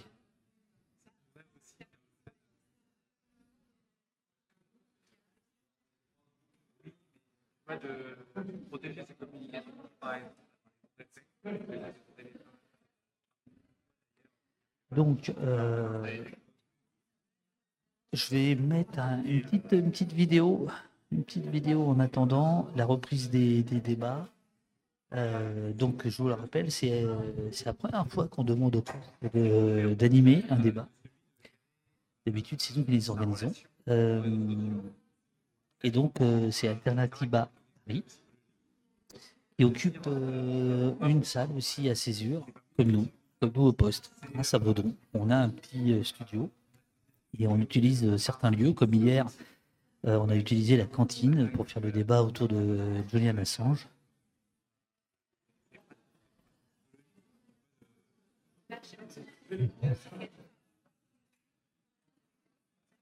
Alors, non, non, moi j'ai pas besoin du son. Ah oui, pardon, ok, oui, oui, oui, d'accord, excuse-moi, tu as. Oui, pour la vidéo.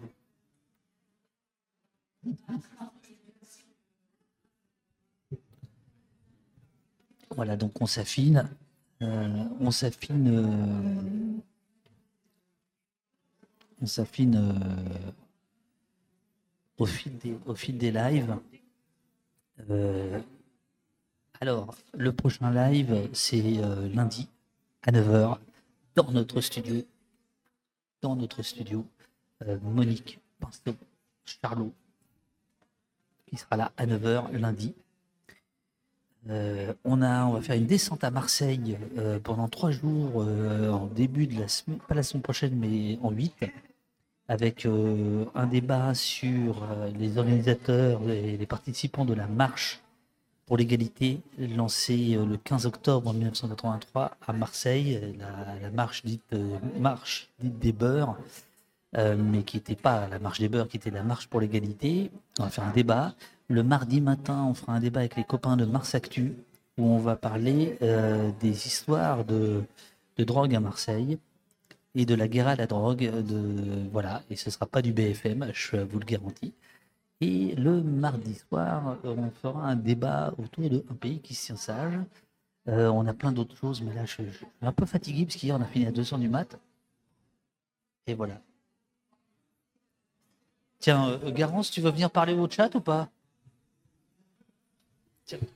Ah, Je vais, je, vais, je, vais, je vais interviewer Garance. Tiens, Garance, viens t'asseoir. Viens t'asseoir. Vas-y, assieds-toi devant ma caméra. Garance d'Alternative à Paris. Donc, faut pas que je dise des bêtises. Pas de porte-parole. Non, non, non. C'est toi qui es venu me chercher. Oui, euh, dans la cantine de césure. Tu étais là, tranquille à manger, et je t'ai réquisitionné pour euh, participer aux rencontres radicales. Euh, T'es déçu? Pas du tout. Très sympa, c'est très chouette, les gens sont contents. Oui, oui, oui, ça a l'air de très bien se passer. Les organisateurs, ils disent toujours ça, mais ils n'en savent rien en fait. Ils disent, ouais, les gens. c'est vrai, c'est vrai, c'est vrai. Ra- Raconte-moi, euh, là, les gens font des groupes de, de, travail. C'est des choses que vous faites tout le temps, ça? Ça arrive assez souvent euh, lors des plénières parce que ça permet de mettre en pratique euh, directement des petites compétences qu'on acquiert et puis ça permet aussi d'avoir de nouvelles idées. Je sais que c'est déjà arrivé lors d'une plénière sur, sur Total. et c'est hyper chouette parce que c'est vrai que quand on est habitué à faire des actions, ça fait du bien d'avoir un peu des nouvelles idées aussi. Euh. Voilà, c'est bon. Là, on est, euh, la salle ne nous entend plus. On peut, on peut dire plein de conneries, là, c'est bon. Trop bien, super.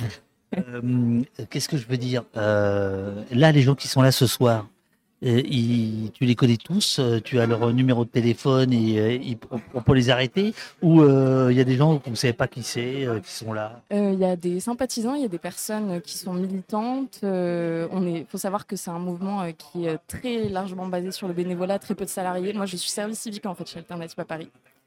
Euh, mais beaucoup de sympathisants, des personnes qui ont déjà fait des actions avec nous. Et puis euh, plein de personnes, euh, plein de nouveaux qui viennent, euh, qui connaissent le mouvement, notamment par des actions, enfin beaucoup de personnes qui sont venues au moment de la démobilisation contre la réforme des retraites et, et qui nous suivent aussi sur les réseaux sociaux. Donc ça massifie et c'est très très chouette. Garance, je voudrais te dire un, je voudrais te dire un truc. donc c'est ça là, ce que vous pourriez faire? Oui, c'est-à-dire ce qu'on pourrait faire, la masse de gens derrière? Non, non, non. Tu sais, on avait parlé de faire peut-être un. Ah oui, la banderole. Oui, oui, oui. oui. Bah ça, faut voir avec la log.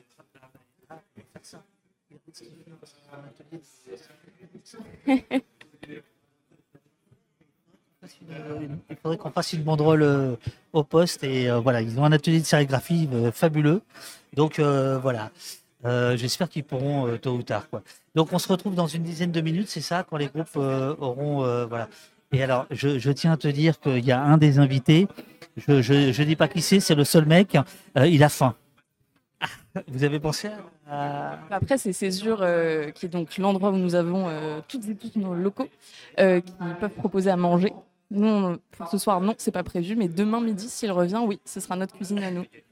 Euh, Be- Benoît, demain, demain midi, tu auras à manger, si tu viens. T'as à manger demain midi? Il y a pas de ce soir. Bon, voilà. Euh, chers amis, euh, euh, je, je- je ne sais pas quoi vous dire. Je suis. je, je- je vous envoie la vidéo. Est-ce que Robin, c'est bon? Je peux envoyer la vidéo? Euh, Je serais vraiment très curieux sur le Discord. euh, Dites-moi ce que vous pensez de ces lives. Euh, de ces lives comme ça, impromptus, euh, punky. euh, punky rock'n'roll. Euh, voilà, est-ce que ça vous intéresse? Alors, euh, hier, c'était vachement intéressant parce que j'avais une, grosse télé. On va, là aussi, on va s'équiper. Merci pour vos dons. Je vais acheter, parce que là, on avait emprunté, une, télévision. Et hier, cette télévision, elle était vers les. Enfin, c'était un écran, en fait, était vers les invités et ils avaient le chat. Et c'était très intéressant parce que euh, par rapport à la tension qu'il y avait dans la salle, ils voyaient les réactions du chat qui étaient assez, euh, assez euh, comment je euh, assez moqueuses, euh, etc. Donc plutôt, euh, plutôt favorables aux intervenants, ce qui fait que les intervenants souriaient, euh, se sentaient euh, etc. Donc c'est bon voilà. Et puis surtout, euh, bah, ils ont répondu. Donc il faut acheter vraiment un grand, grand écran. Ce soir, malheureusement, cet écran, j'ai pas pu l'emprunter. Et donc, euh, j'ai envie d'en acheter un pour, comme ça, euh, faire en sorte que euh, les, quand on fait des, streams dans ce goût-là, dans ce lieu-là, les, invités ou les intervenants puissent réagir au, chat. Quoi. Oui, c'est top, David. Cela me rappelle un peu la télé libre. Merci. Très cool. Merci, Dave. L'image est passée au bleu. Merci. bon, au bleu, c'est-à-dire. Euh, merci pour ce stream. Merci beaucoup. Euh, ok, d'accord. Alors, je vais chercher. Merci beaucoup, Robin. Merci, merci, merci, merci. Je vais chercher un petit truc. Ah, voilà que l'écran a. Ok. Un petit truc. Hop, il est là. Ok. Hop. Trois minutes. C'est parti. À tout de suite, les amis. Oh là, voilà. C'est là qu'il faut aller. Abonnez-vous au poste Merde Il faut s'adonner, à- on m'a dit, à, à au poste. Il faut donner des sioux. Abonnez-vous Au poste.fr. Abonnez-vous. Super au poste, hein. faut regarder ça, c'est vraiment d'enfer. Merci pour tout. hein. Au poste de David Dufresne. Il y a des endroits où on va entrer dans les pieds et c'est pas le cas ici. Voilà. Abonnez-vous Abonnez-vous Abonnez Abonnez-vous Abonnez-vous au poste Pour une information libre et indépendante, abonnez-vous, donnez sur oposte.fr. J'aime au poste, je suis les lives et le site. Et puis je m'adonne. Abonnez-vous au poste, Cher Jean, je vous invite cordialement à vous adonner à oposte.fr. Soutenez au poste. Encore Abonnez-vous Abonnez-vous au poste Adonnez-vous au poste comme je vais le faire à l'instant. Abonnez-vous au poste Abonnez-vous au poste, bien sûr. Abonnez-vous au poste Votre média a un, a un sens, et pour moi, et pour, euh, et pour beaucoup de monde. hein.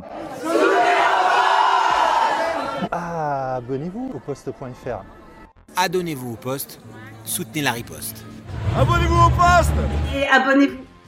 Je soutiens au poste.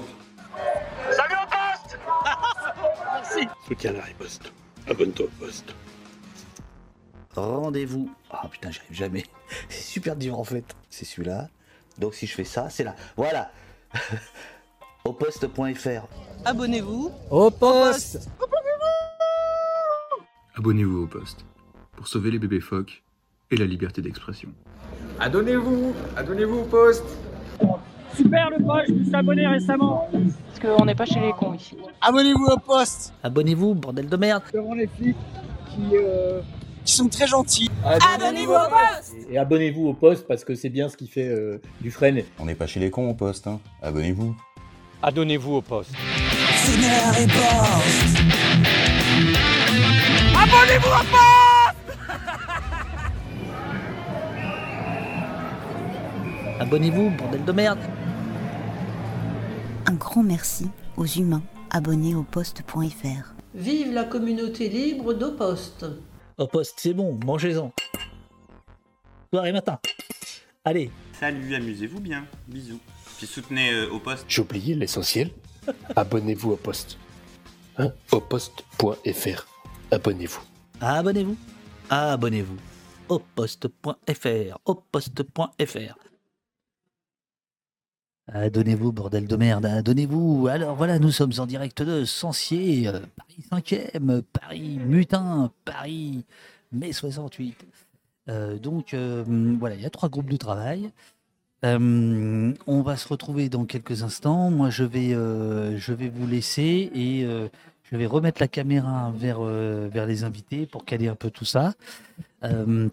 Donc euh, voilà, pour ceux qui euh, pour ceux qui connaissent au poste depuis longtemps, avouez quand même que ça ça s'organise bien ces histoires quoi. Euh, on arrive à faire des streams sauvages quand même pas mal. On a une carte son, on se branche sur le son. euh, on a deux caméras, euh, on a un ordi euh, qui, qui tient la route.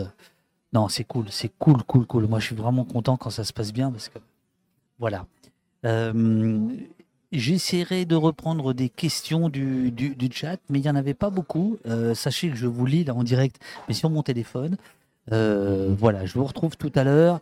Si vous ne suivez pas la chaîne, faites-le. Euh, si vous n'êtes pas inscrit à la newsletter, c'est vraiment con. Faites-le, inscrivez-vous. Vous recevrez un email par, par semaine qui vous donne et les émissions à venir, les convocations à venir et les émissions passées. Euh, voilà. Et puis, quoi vous dire d'autre? Vous pouvez vous inscrire au site si vous voulez faire des commentaires, euh, si vous voulez être au courant de tout un tas de choses. Et puis, quand vous êtes donateur, je vous rappelle que euh, vous avez les, boutons qui, qui, sautent. C'est-à-dire que quand on n'est pas donateur, on a un petit bouton qui dit bon, bah voilà, avant de voir la vidéo, sachez que notre modèle, c'est le don. Le don, c'est ce qui permet à tout le monde de regarder gratuitement en accès libre, euh, parce qu'il y a des donateurs euh, qui euh, permettent de payer le travail de modération de journalistes. Vous avez vu, de plus en plus, on met des petites vidéos sur, sur les réseaux et ça cartonne. La vidéo de Jobard, elle a cartonné. Il y a eu vraiment beaucoup, beaucoup de vues, donc c'était c'est super. Bon, bah, tout ça, c'est une professionnalisation tout en restant dans le merdier. Voilà. Merci beaucoup à vous tous. Là, je n'ai plus le chat. Attends, où est-ce qu'il est le chatos Où est-ce qu'il est le chatos Il est là.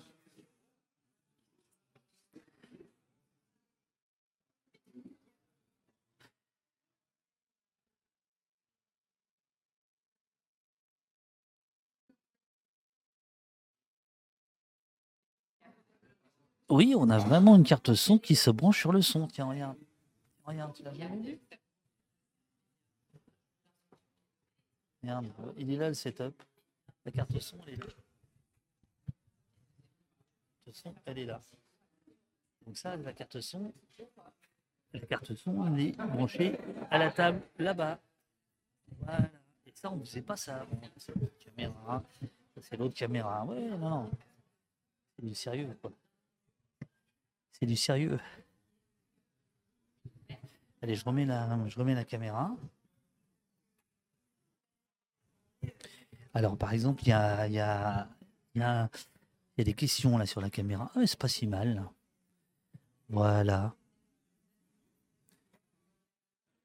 Merci à Onim. Si tu veux, si tu veux participer, euh, tu veux participer euh, au clip, n'hésite pas. Euh, envoyez vos clips. Alors avec le mot adonnez-vous et non pas abonnez-vous. On a récupéré quelques, on a gardé quelques abonnez-vous.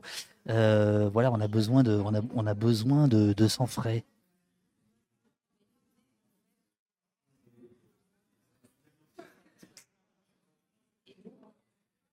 Ah bah tiens, je vais demander. euh, je vais demander. euh, non, non, généralement, il filme pas. hein. Il filme pas. C'est une exclusivité au poste, comme toujours. Bon, je remets ma, petite chaise et je vous dis à tout à l'heure. Ah, ça marche. Alors, euh, on va maintenant passer à la partie de restitution. Donc, euh, j'appelle les trois personnes euh, qui, qui vont faire la synthèse des échanges. Du coup, si je peux avoir bah, les trois personnes avec moi, bah, c'est cool. Je sais pas, le, groupe 1 qui, va. Le groupe 1, désolé, il va falloir mettre fin au débat. Ça va être l'heure. Le groupe 3 est là. Et le groupe 2, quelqu'un. euh, super. Eh ben. Venez avec moi. Mais on attend le groupe 1. Le groupe 1.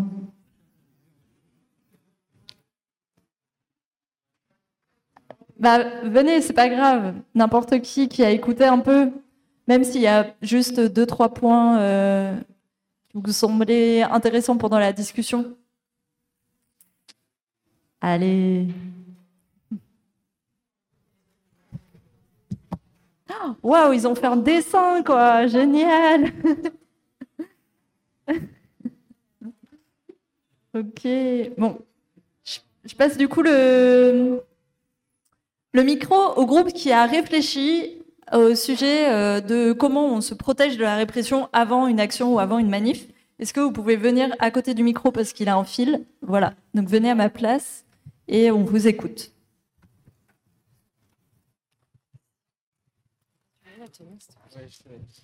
Du coup, euh, on a d'abord réfléchi euh, en plusieurs thèmes. Donc, le premier thème, c'est le matériel de communication qu'on va utiliser à la fois euh, pour communiquer et pour les preuves.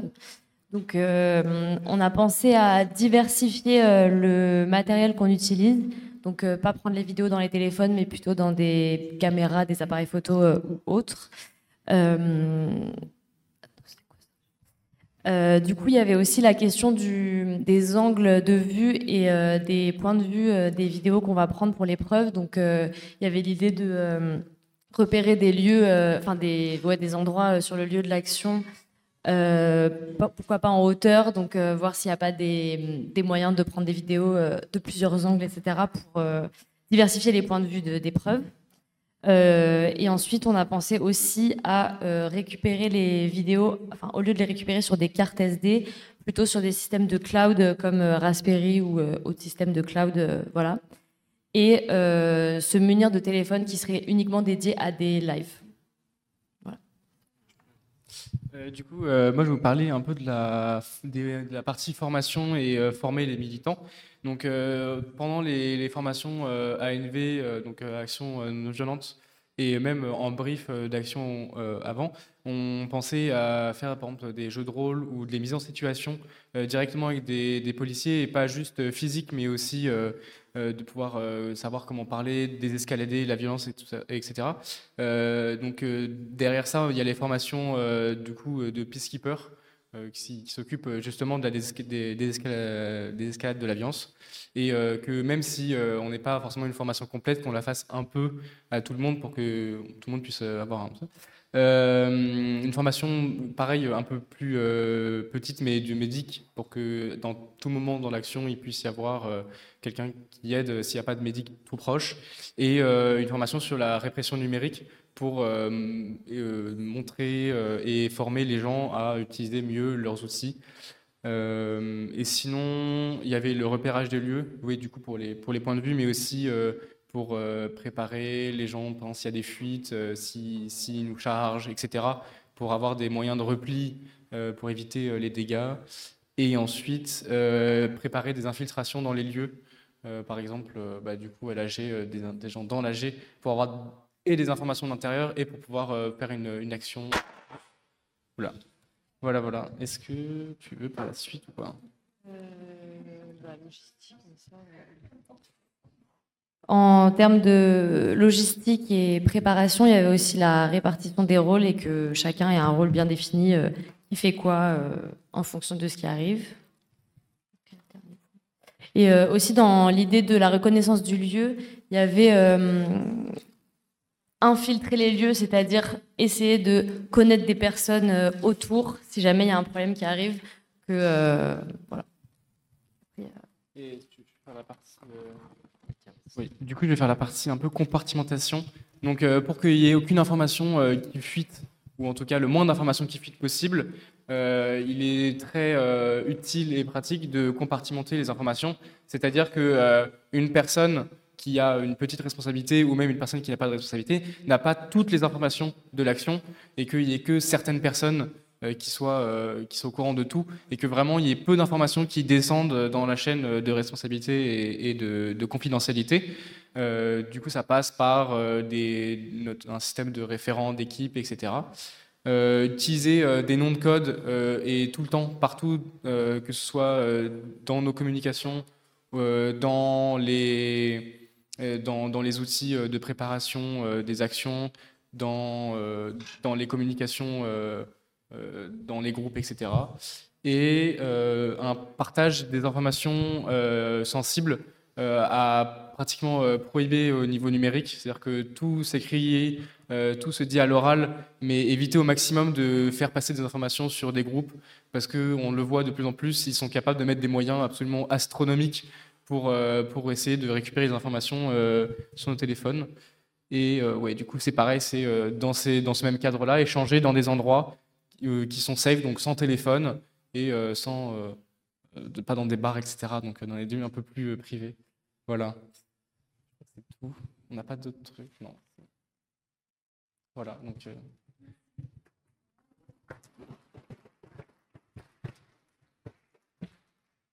Merci.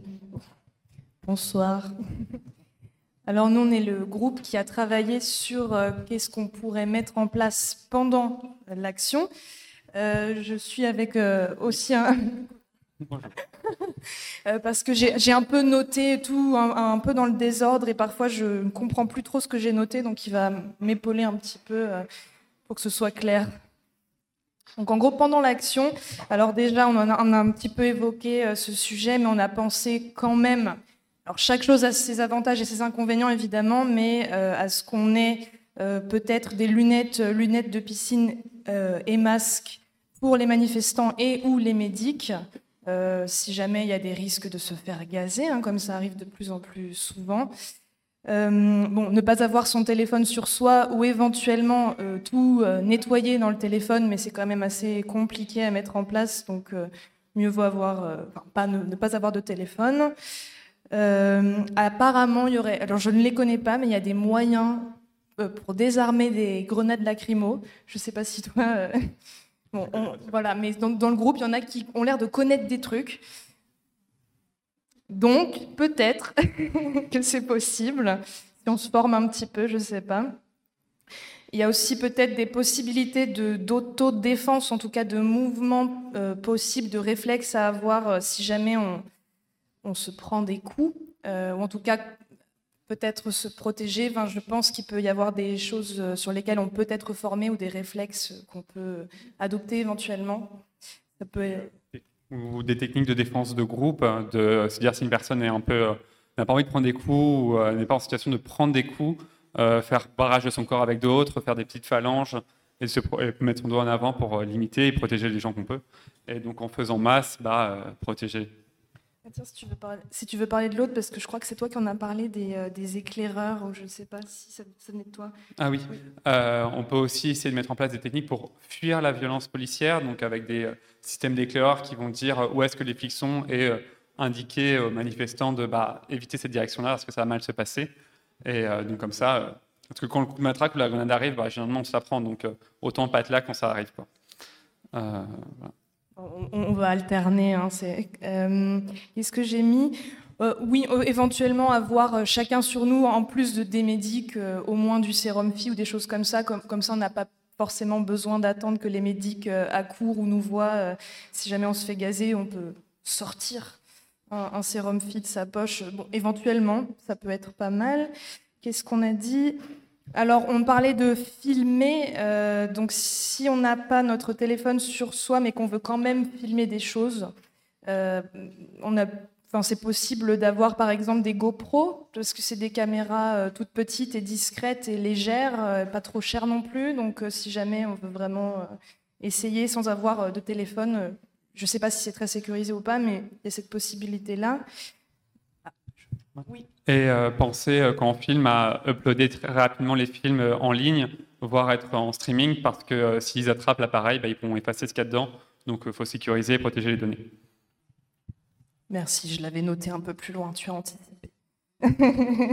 non, c'est très bien. Euh, Ah, bah, tiens, je te laisse reprendre parce que c'est sur les binômes, tu avais l'air quand même assez. Donc, euh, mettre en place euh, des binômes pour euh, se surveiller les uns les autres. Donc, avoir toujours quelqu'un qui sait où on est et pour avoir des référents. Donc, si on perd quelqu'un, bah, on sait qu'on l'a perdu. Et comme ça, on peut se suivre. Et par ailleurs, c'est aussi rassurant de savoir qu'on n'est pas isolé, qu'il y a quelqu'un qui veille sur soi. Ça permet le bien-être psychologique des militants. Même, j'avais noté un truc tout à la fin, mais c'est toi qui en avais parlé aussi, de mieux organiser les déplacements collectifs. Euh, Ah oui. Ah oui, et donc il y a aussi des techniques de déplacement collectif qui peuvent être mises en place. Euh, alors, j'avais pas bien compris, mais c'est une sorte de chenille euh, avec quelqu'un qui voit et euh, quelqu'un qui avance. Et donc, euh, on permet de se déplacer en groupe sans avoir besoin d'utiliser la parole. Donc, en cas de mouvement de foule où on voit pas très bien, bah, quelqu'un qui a une protection va pouvoir guider le groupe et tout le monde va pouvoir se déplacer naturellement. Donc, ça, ça demande à être formé, mais ça peut très bien fonctionner justement pour sortir de situations un peu critiques. Hein, J'essaie de, relire mes notes qui sont pas très lisibles. Euh, alors oui, on a évoqué, ça, revient un petit peu avec les lunettes et les masques, mais bon, c'est pareil, ça a ses avantages et ses inconvénients, mais pourquoi pas dans certaines actions avoir des, protections un peu plus euh, conséquentes, comme des casques, euh, par exemple. Après, le risque, comme tu l'avais toi, comme tu, l'avais toi-même évoqué, je crois, que le risque, c'est que du coup, si on est euh, plus équipé, il peut y avoir un risque que la violence euh, en face euh, soit plus forte aussi. Donc, ça a ses avantages et ses inconvénients, mais on l'a noté quand même.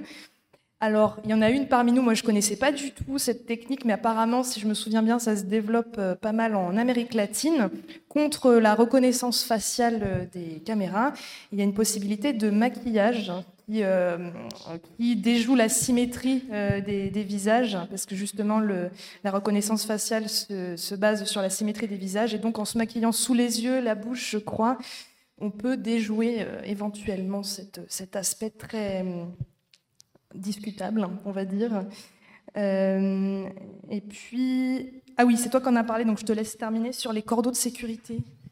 Ah oui, euh, c'est sur euh, donc, tout ce qui est euh, mise en place de médiation. Donc il y a la médiation euh, vis-à-vis des flics donc pour escalader la violence, mais il peut aussi y avoir une médiation avec des éléments extérieurs à la, manifestation ou l'action qui pourraient venir la perturber et mettre de la violence là où il n'y en a pas. Et donc les médiateurs peuvent servir aussi de cordons de sécurité autour qui vont encadrer et expliquer aux gens qui passent, bah, là c'est un consensus d'action non violente, donc si vous mettez de la violence, on risque de faire monter la violence. Donc voilà. Donc c'est euh, encadrer et protéger les manifestants de un peu tout ce qui pourrait se passer en dehors. On a fini.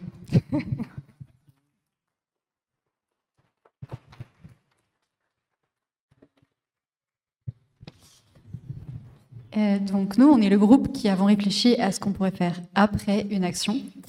Euh, on a parlé de tout ce qui est médiatisation, euh, on a parlé euh, du fait que c'était important qu'il y ait une éducation qui soit faite euh, auprès du grand public pour pouvoir rappeler que nous sommes des citoyens, citoyennes comme tout le monde et rappeler individuellement que chaque personne peut être primo-militante ou pas, mais en tout cas que si on a fait cette action, il y avait une bonne raison de le faire. Euh, on a aussi parlé par rapport à la médiatisation du fait que c'était important de pouvoir former les militants militantes qui vont être médiatisés euh, pour qu'elles puissent euh, savoir comment réagir à certaines questions. Aussi pouvoir. on a parlé d'avoir éventuellement une sorte de communiqué vidéo qui soit prêt euh, et qu'on puisse diffuser dans les médias et qu'en fait ce soit un peu une négociation avec les médias en disant euh, voilà, nous on veut bien intervenir chez vous, mais il faut que ce communiqué soit euh, publi- publié, ce qui permet que si jamais on ne peut pas répondre aux questions auxquelles on aimerait répondre, et ben on ait quand même les informations nécessaires qui soient visibles dans le média. On a dit par ailleurs là-dessus. Euh, aussi, euh, bah, faire un choix. Est-ce qu'il faut être dans tous les médias? Peut-être pas. Enfin, en tout cas, que c'est à discuter. Euh, on a également dit qu'il faut qu'on ait une procédure pour pouvoir rassembler des preuves, des témoignages, des enregistrements, et donc qu'on puisse avoir une, euh, une grande médiatisation pour faire un appel à témoignages et récolter euh, le plus de vidéos témoignages euh, possible, et ensuite qu'on ait un endroit sécurisé sur lesquels récolter ces témoignages, ces vidéos. On a parlé aussi de tout ce qui est le soin. Donc, il est important qu'on ait une psychoteam euh, en aval du coup de l'action et aussi une poule de médecins euh, à disposition et qu'on peut aussi avoir euh, des éléments euh, écrits qu'on puisse partager parce que si c'est une action qui demande beaucoup de, militants militantes, peut-être qu'on n'a pas assez de force psychoteam et du coup qu'on peut aussi partager de l'info par écrit. On a parlé de la levée de fonds. Donc c'est important de pouvoir aussi faire appel à la, faire appel à des dons pour pouvoir payer des avocats avocates et euh, aussi que ces avocats avocates puissent être euh, rémunérés pour euh, du coup leur accompagnement qui peut être long. On a parlé aussi de comités de soutien qui puissent être présents sur pareil un temps long puisque des procès ça peut durer des années et du coup faire en sorte de pouvoir avoir un accompagnement long donc on a nos, comités euh, de soutien euh, euh, qu'on connaît pendant les gardes à vue, mais que ce soit aussi suivi dans le temps. Je me réfère à ma page d'après. Oui, on a parlé par rapport à, à, ces comités de soutien qu'on pourrait avoir des, par exemple des entraînements pour apprendre à simuler un procès euh, pour les personnes euh, qui vont être en procès, euh, qu'on peut aussi avoir euh, des contre-expertises psy et médicales qui puissent être faites pour euh, le procès et aussi euh, pour pas forcément les personnes qui sont inculpées, mais les autres personnes qui vont intervenir pendant le procès, donc comme témoins, qu'elles puissent aussi être préparées euh, à ce qu'elles vont dire pendant le procès. J'ai bientôt fini. Euh, on a parlé du fait qu'il faudrait avoir une procédure sur le numérique. On vous en avait déjà parlé dans les deux autres groupes, mais euh, du coup qu'on sache quoi faire après une action euh, en tant que militant militante, que ce soit supprimer des fichiers, supprimer des éléments sur les réseaux sociaux, qu'on ait des systèmes de sauvegarde peut-être à distance. Donc si on sait qu'on va être, on va prendre beaucoup de, risques juridiques pendant une action, bah, peut-être qu'en amont, on ait fait une grosse sauvegarde de tous nos fichiers, qu'on les donnait à quelqu'un, quelqu'une, euh, et que du coup nos fichiers soient en sécurité, qu'on ait pu euh, tout supprimer sur euh, nos ordinateurs, mais aussi peut-être d'avoir des systèmes de sauvegarde pluriels, euh, je saurais plus redire, avec un système de synchronisation, comme j'ai oublié ton prénom, tu nous as expliqué tout à l'heure. Euh, on a parlé, enfin, je reviens un peu sur tout ce qui est la médiatisation, mais on a parlé que, du fait que c'est important aussi de médiatiser les procès et aussi d'avoir des événements euh, pendant le procès, donc euh, par exemple des, rassemblements devant le tribunal, mais on pourrait aussi imaginer des concerts, des ventes, des prises de parole, etc. au moment du procès, donc pas forcément tout ça devant le tribunal, mais en tout cas pour pour faire parler euh, de, ce qu'on a fait. Euh, tac, tac. Et j'ai terminé.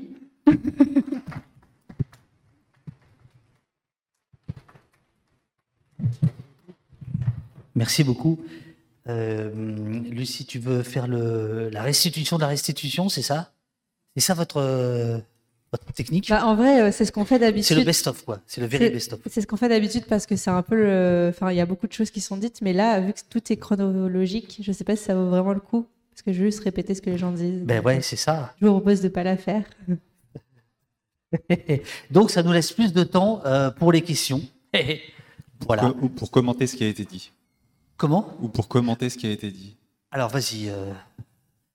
J'ai pas tout, noté. Moi, j'ai pas, pas pris de notes, mais non, j'ai noté différentes choses. Par exemple, sur le stockage des vidéos euh, qui sont prises pendant les, opérations, où on disait qu'il fallait mettre dans, mettre dans le cloud. Alors effectivement, je suis d'accord avec ça.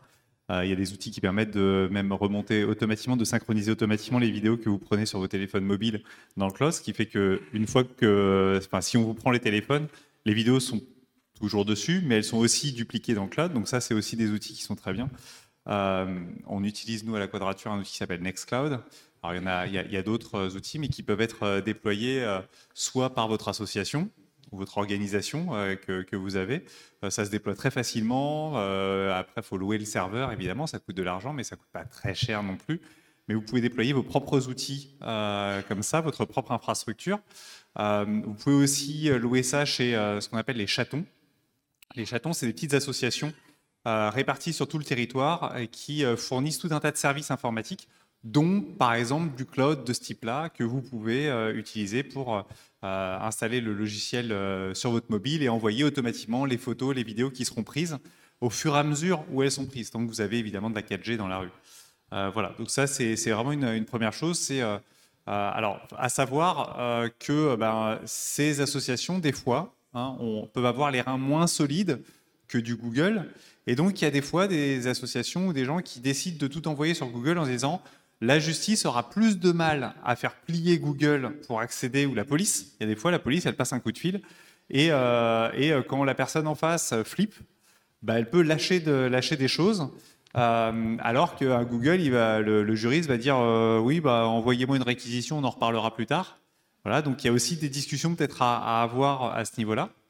Euh, sur la confiance que vous avez dans votre hébergeur, dans l'équipe qui gère les machines, qui ont accès à tout et qui pourrait éventuellement flancher le jour où elles se retrouvent euh, face à un flic. Donc ça, c'est des choses qui se discutent. Euh, la deuxième chose sur laquelle j'aurais aimé réagir, c'était la proposition de faire du maquillage pour éviter la reconnaissance faciale. Alors, il faut se méfier parce que d'abord, moi je suis ingénieur de formation, on adore les défis, les ingénieurs. Et donc quand on nous met par exemple pendant la période de pandémie des masques, sur le visage, comme ça, et que les gens disent ouais, ça va empêcher la reconnaissance faciale. Il n'a pas fallu six mois avant qu'il y ait une mise à jour qui arrive et ils étaient capables de faire de la reconnaissance faciale avec le masque. Donc c'est un jeu sans fin. Et, euh, et c'est pour ça qu'à la quadrature du net, nous on croit plutôt à, euh, à la lutte euh, générale, à la lutte juridique, à l'interdiction totale de ce type de technologie en disant c'est illégal, ça doit être interdit, et c'est même contraire à toute la notion de démocratie, en fait, euh, le contrôle permanent dans la rue. En fait, on parlait, tout à l'heure de, euh, contrôle aux faciès. Euh, enfin, je sais plus, on n'aura pas parlé pendant le débat, mais après, on, a eu des remarques de, de, policiers, voire de politiques, qui nous disent mais c'est vachement bien la reconnaissance faciale dans la rue. Parce que ça évite le contrôle faciès, justement. Ça évite d'avoir un, contact direct entre les, policiers et la population. Comme ça, euh, bah, on n'a plus besoin d'aller voir les gens, on sait immédiatement qui ils sont, l'ordinateur nous le dit. Et euh, ouais, ok. Alors d'abord, on a une, décision du Conseil constitutionnel datant, je crois, de 1996, qui rappelle que le contrôle, euh, le contrôle d'identité doit être euh, limité dans le temps et, géographiquement. Ça doit être quelque chose de très délimité. On ne peut pas de contrôle d'identité permanent. C'est contraire à la notion même de démocratie. Euh, et ensuite, le contrôle permanent euh, à travers la reconnaissance faciale, c'est aussi contraire à toutes les notions de démocratie qui sont euh, la liberté de circulation, la liberté d'association, la liberté de culte et autres, parce qu'évidemment, bah, dès que vous rentrez dans une église, un temple, une synagogue, etc., etc.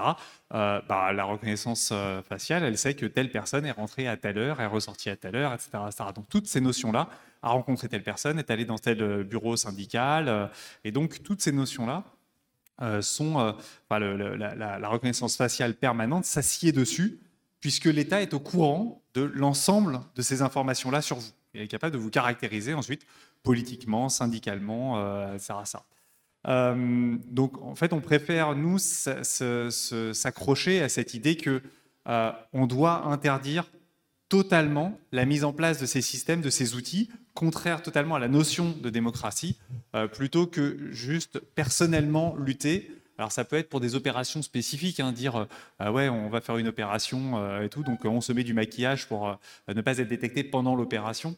mais voilà, ça, va quand même. Alors quand vous mettez du maquillage comme ça, ça se repère, c'est-à-dire qu'un policier qui vous croise dans la rue avec du maquillage un peu bizarroïde et tout, dit ouais il y a un truc bizarre qui se prépare.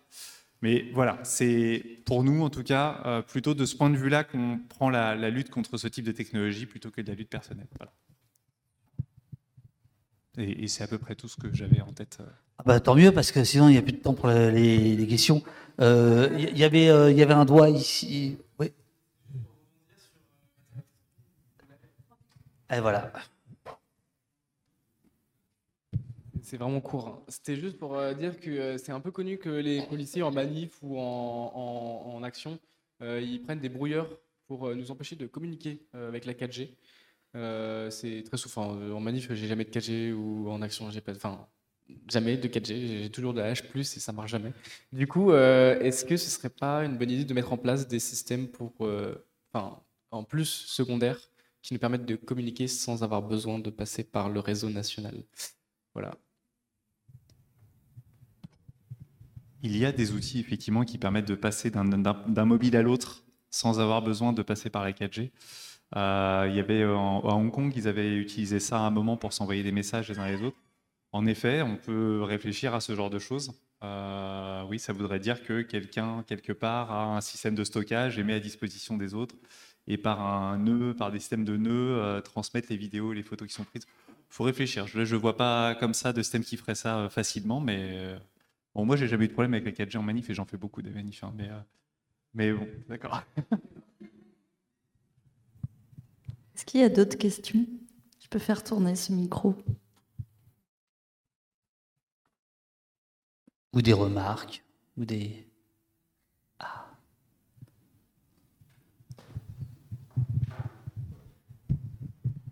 Il y a les soulèvements de la Terre qui ont sorti un document euh, très récent sur euh, le, on va dire, le compte rendu de, des moyens mis en œuvre pour, euh, les tracer globalement.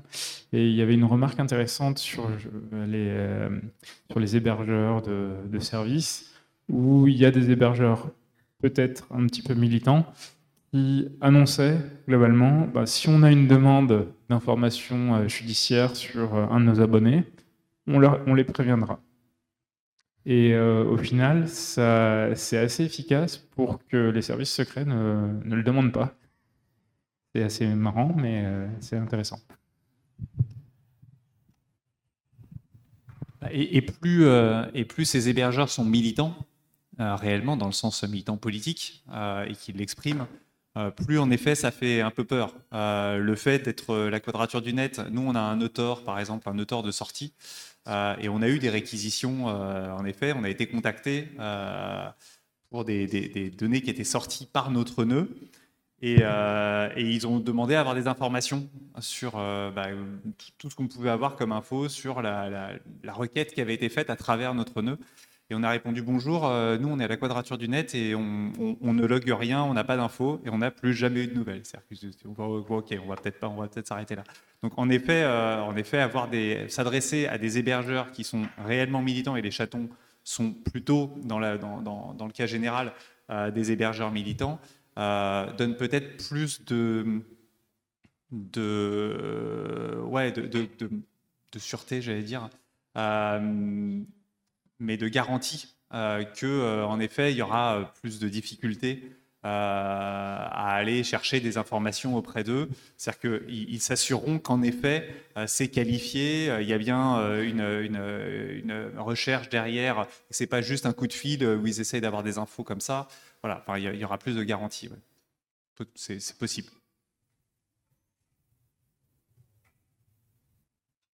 Quelqu'un d'autre? Ah, quelqu'une d'autre? Courir, Chloé, cours.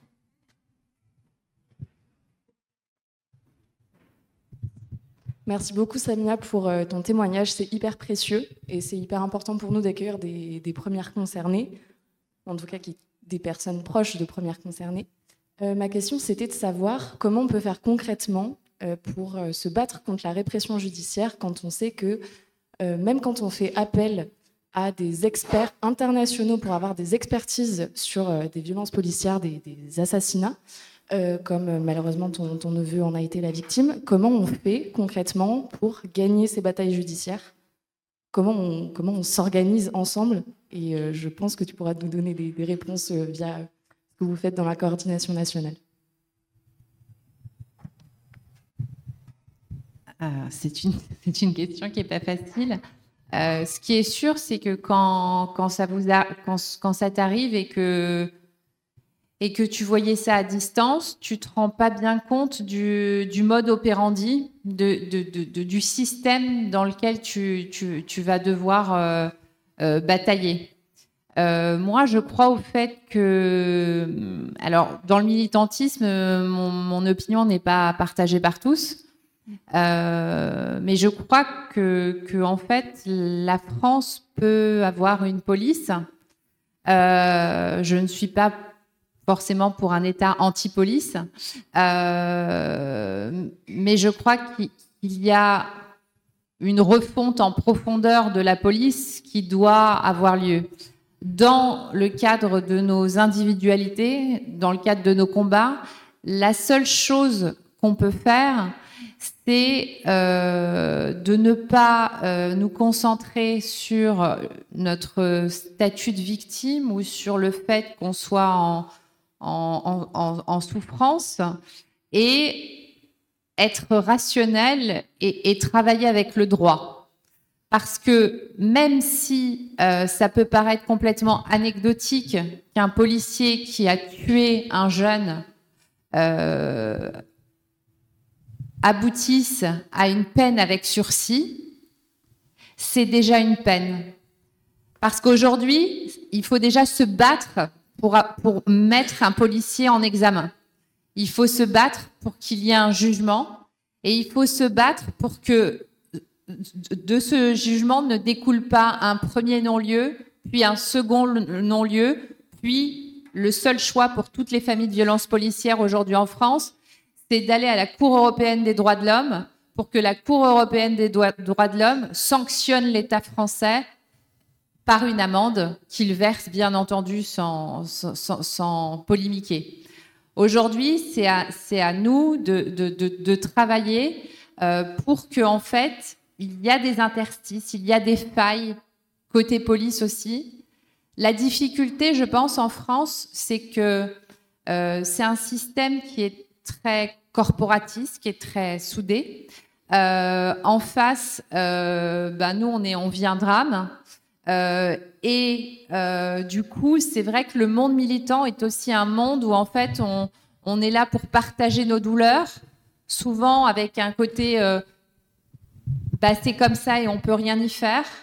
Et il faut dépasser ça et essayer de doucement de faire avancer les choses. Chaque petit pas va mener à, autre chose. Et, l'objectif de la coordination nationale, c'était aussi ça, c'était de, de, de, rassembler toutes nos connaissances, notre, notre expertise pour à chacun de nos combats euh, être présent euh, et amener toute la force et toute l'expertise qu'on a. Lorsqu'il y a une famille euh, qui est victime de violences policières ou, quelqu'un qui est, survivant mais d'un drame policier, euh, notre rôle aussi en tant que personne qui a expérimenté ce parcours-là, c'est de préparer la personne, de l'orienter sur des bons avocats. Je ne dis pas qu'il y a des mauvais avocats, je dis que c'est très particulier de combattre contre euh, les violences policières. C'est une expertise particulière. C'est une manière d'exercer le droit qui est quand même euh, dans les interstices et c'est et, il faut être euh, préparé à ça. Et, et en France, il n'y en a pas tant que ça encore parce que c'est c'est encore finalement quelque chose de, de, de, de, récent, en tout cas récent, que qu'on arrive jusqu'à obtenir des, des, tribunaux qui, acceptent de, traiter nos affaires. Donc moi, je ne vois pas de fatalité, je vois des, des marches qu'on doit franchir tous ensemble, et l'opinion publique, de manière globale, doit se saisir de choses comme l'abrogation de la 435-1.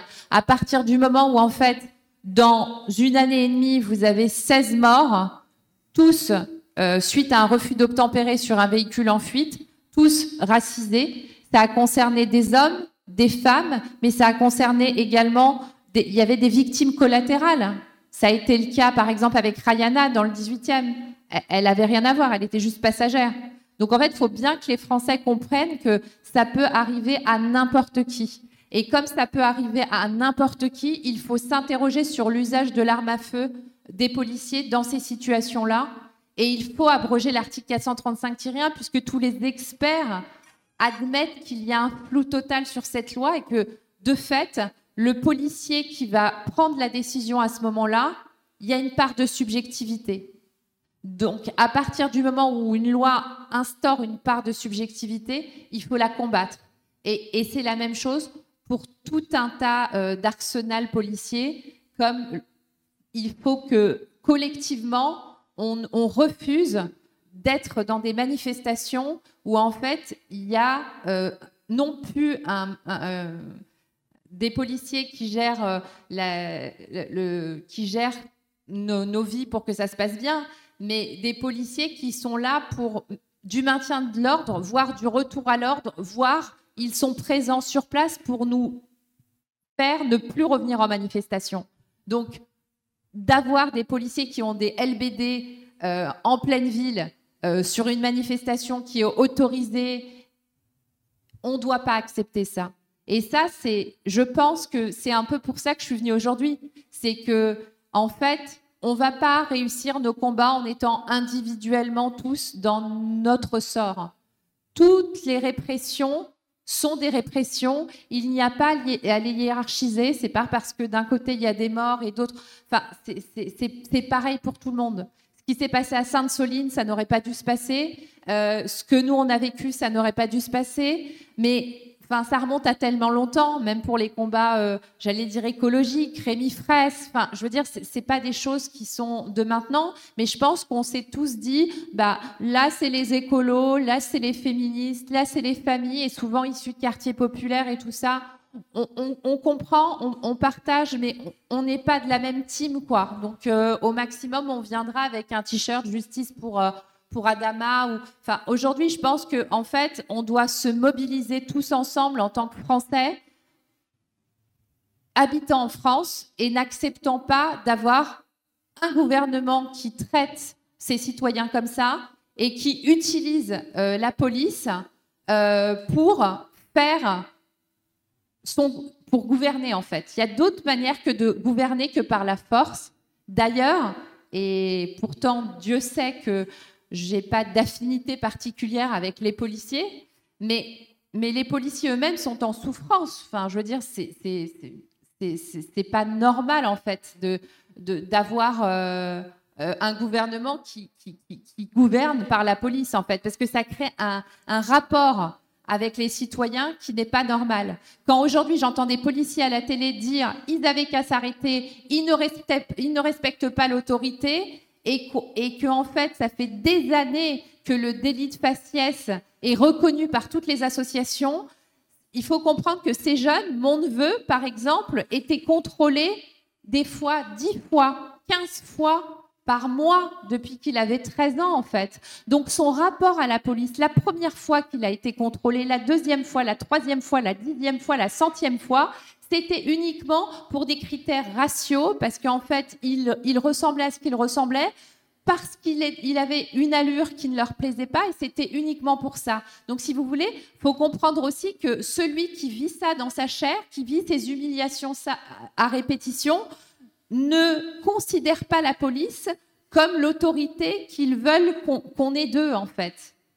J'ai- vous, vous avais dû voir que vendredi dernier, le Conseil d'État a traité cette question du, du- du dé- du délit de faciès. Il y a plusieurs associations qui, depuis 2016, Human Rights, Amnesty International, etc., qui, qui ont, qui ont mené une action qui, est arrivée jusqu'au Conseil d'État. Dans un mois, le Conseil d'État va devoir décider si oui ou non il y a une responsabilité du gouvernement par rapport au, au délit de faciès. Il, il devait mettre en place des choses et ça n'a pas été suffisant. Ils ont mis en place quoi? Ils ont mis en place les, RIO, vous savez, l'immatriculation, en tout petit, souvent caché. Donc en fait, c'est pas suffisant. Il y a 150 000 policiers en France. Il y a eu 33 000 caméras. On en discutait tout à l'heure. Enfin, vous savez, les caméras piétons. Ils vous disent, ben oui, mais en fait, euh, le, le fournisseur qu'on avait eu, bah, ça marchait pas très bien. Ils en ont acheté 33 000 qui peuvent actionner ou pas quand ils veulent. C'est ça la, deuxième chose qui a été mise en place. La troisième chose, c'est la plateforme sur le site de l'IGPN où en fait, quand vous avez subi un contrôle, vous pouvez, vous pouvez aller taper j'ai subi un contrôle qui va pas, etc. Il n'y a eu que 33 cas qui ont été signalés parce qu'ils refusent le récipicé, parce qu'ils refusent de dire, de justifier la raison pour laquelle ils contrôlent. Hollande l'avait promis, on l'a pas eu. Et puis on est en 2023. Euh, Il y a eu des tas d'amendes du, gouvernement, enfin contre le gouvernement français. Et là, on est allé jusqu'aux plus hautes autorités et c'est passé devant le Conseil d'État il y a une semaine et on aura la réponse dans un mois. Mais ça commence là. Ça- commence à ce niveau-là. Ça commence à ne pas accepter qu'un contrôle soit fait pour une question euh, de gueule qui va pas, en fait. Parce que combien de temps, je, suis française, mais je suis euh, aussi musulmane, combien de temps on va, on va nous punir euh, de, de, de, de l'affaire Mera, de l'affaire euh, Kouachi, de, de, du Bataclan? Combien de temps on va nous punir de ça? J'étais dehors, j'étais, je, je travaille à quelques mètres euh, de, Charlie Hebdo. J'étais avec tout le monde dehors. On était beaucoup de musulmans en France dehors. On n'accepte pas ça. Mais, quand nous, on est avec tous, tous- les autres Français dehors, il faut aussi que tous les autres Français soient avec nous face au délit de faciès. Ça ne doit pas concerner que les blacks et les beurs et les gitans. Ça doit concerner tous les Français. On est quand même dans le pays des droits de l'homme. En fait, on, a, on, a, on avait cette, fierté-là. Et c'est pas à eux de nous la retirer. C'est notre histoire. Donc, en fait, c'est collectivement, par ces, ces petits changements, qui vont faire ébranler le système. Mais il faut qu'on soit tous ensemble. Et c'est pour ça qu'aussi, dans, dans, dans les questions militantes, dans les questions de répression, dans... moi, quand j'ai fait la manifestation, par exemple, euh, du 23, bah, j'ai demandé de l'aide à Alternativa, en fait. Je les ai appelés et, et à charge de revanche. Mais en fait, c'est comme ça qu'on doit faire. Et, et il faut qu'on se parle plus, il faut qu'on échange plus. Et effectivement, vous avez raison, j'ai entendu tous vos systèmes. Et d'ailleurs, vous allez vachement loin, c'est bien. Mais, mais, mais en fait, euh, euh, voilà, pour qu'une manifestation, déjà, pour qu'elle se passe bien, parce qu'il y en a quand même qui se passent bien, mais pour qu'elle se passe bien, vous avez raison, elle doit être bien organisée, on doit être solidaire entre nous, il faut être euh, idéalement quand même, c'est vrai que d'avoir une banderole ou quelque chose nous rassemble.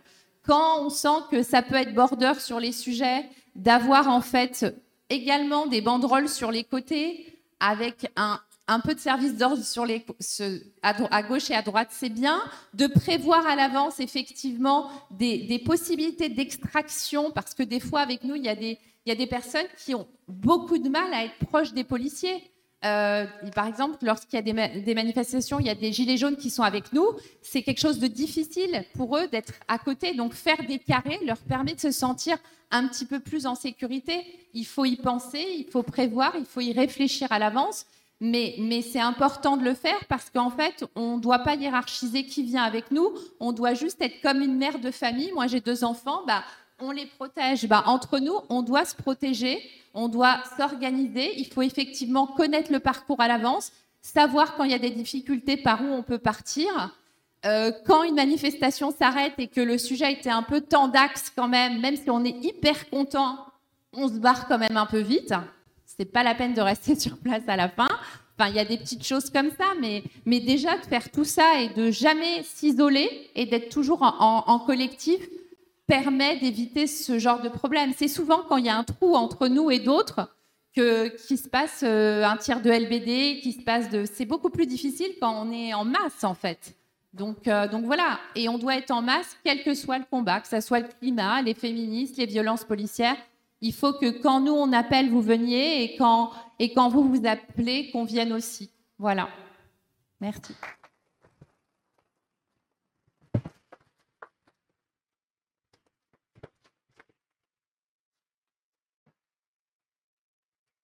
Est-ce qu'il y a euh, d'autres questions remarques? Ou sinon, je donne la parole à, Lucie pour le mot de la fin. Dites Lulu. Euh, on m'a dit. Non, pas de questions. Tout le monde a faim? Bien. À la porte-parole, le mot de la fin. Ah. Euh, J'ai pas trop trop prévu de mots de fin, mais euh, merci beaucoup euh, à vous deux d'être venus. Je trouve ça très intéressant. J'espère que vous avez aimé. Faites des mains si vous avez aimé. Voilà, moi j'espère que ça c'est aussi l'occasion de, de s'ouvrir à d'autres types euh, de profils et je trouve ça trop cool. Euh, j'ai pas prévu de conclusion, mais euh, globalement j'ai l'impression que c'est euh, luttons collectivement contre, contre les répressions. T'as pris le micro parce que tu vas parler, c'est ça? Non, je disais, si vous voulez aider la quadrature du net, vous pouvez nous donner de l'argent. Et si vous savez pas bien ce que c'est que la quadrature du net, il y a un livre qui s'appelle Internet et liberté qui raconte les 15 ans de la quadrature du net. C'est des combats voilà, dont je suis co-auteur. Euh, et puis euh, merci à David euh, pour avoir animé cette table ronde. Et voilà, merci beaucoup. Bah, merci à vous tous et à vous toutes. Merci aux camarades d'Alternativa pour avoir organisé ce temps. Et je vais dire merci à tout le monde. voilà, merci. Bonne soirée, à bientôt. Bonne soirée. Merci beaucoup.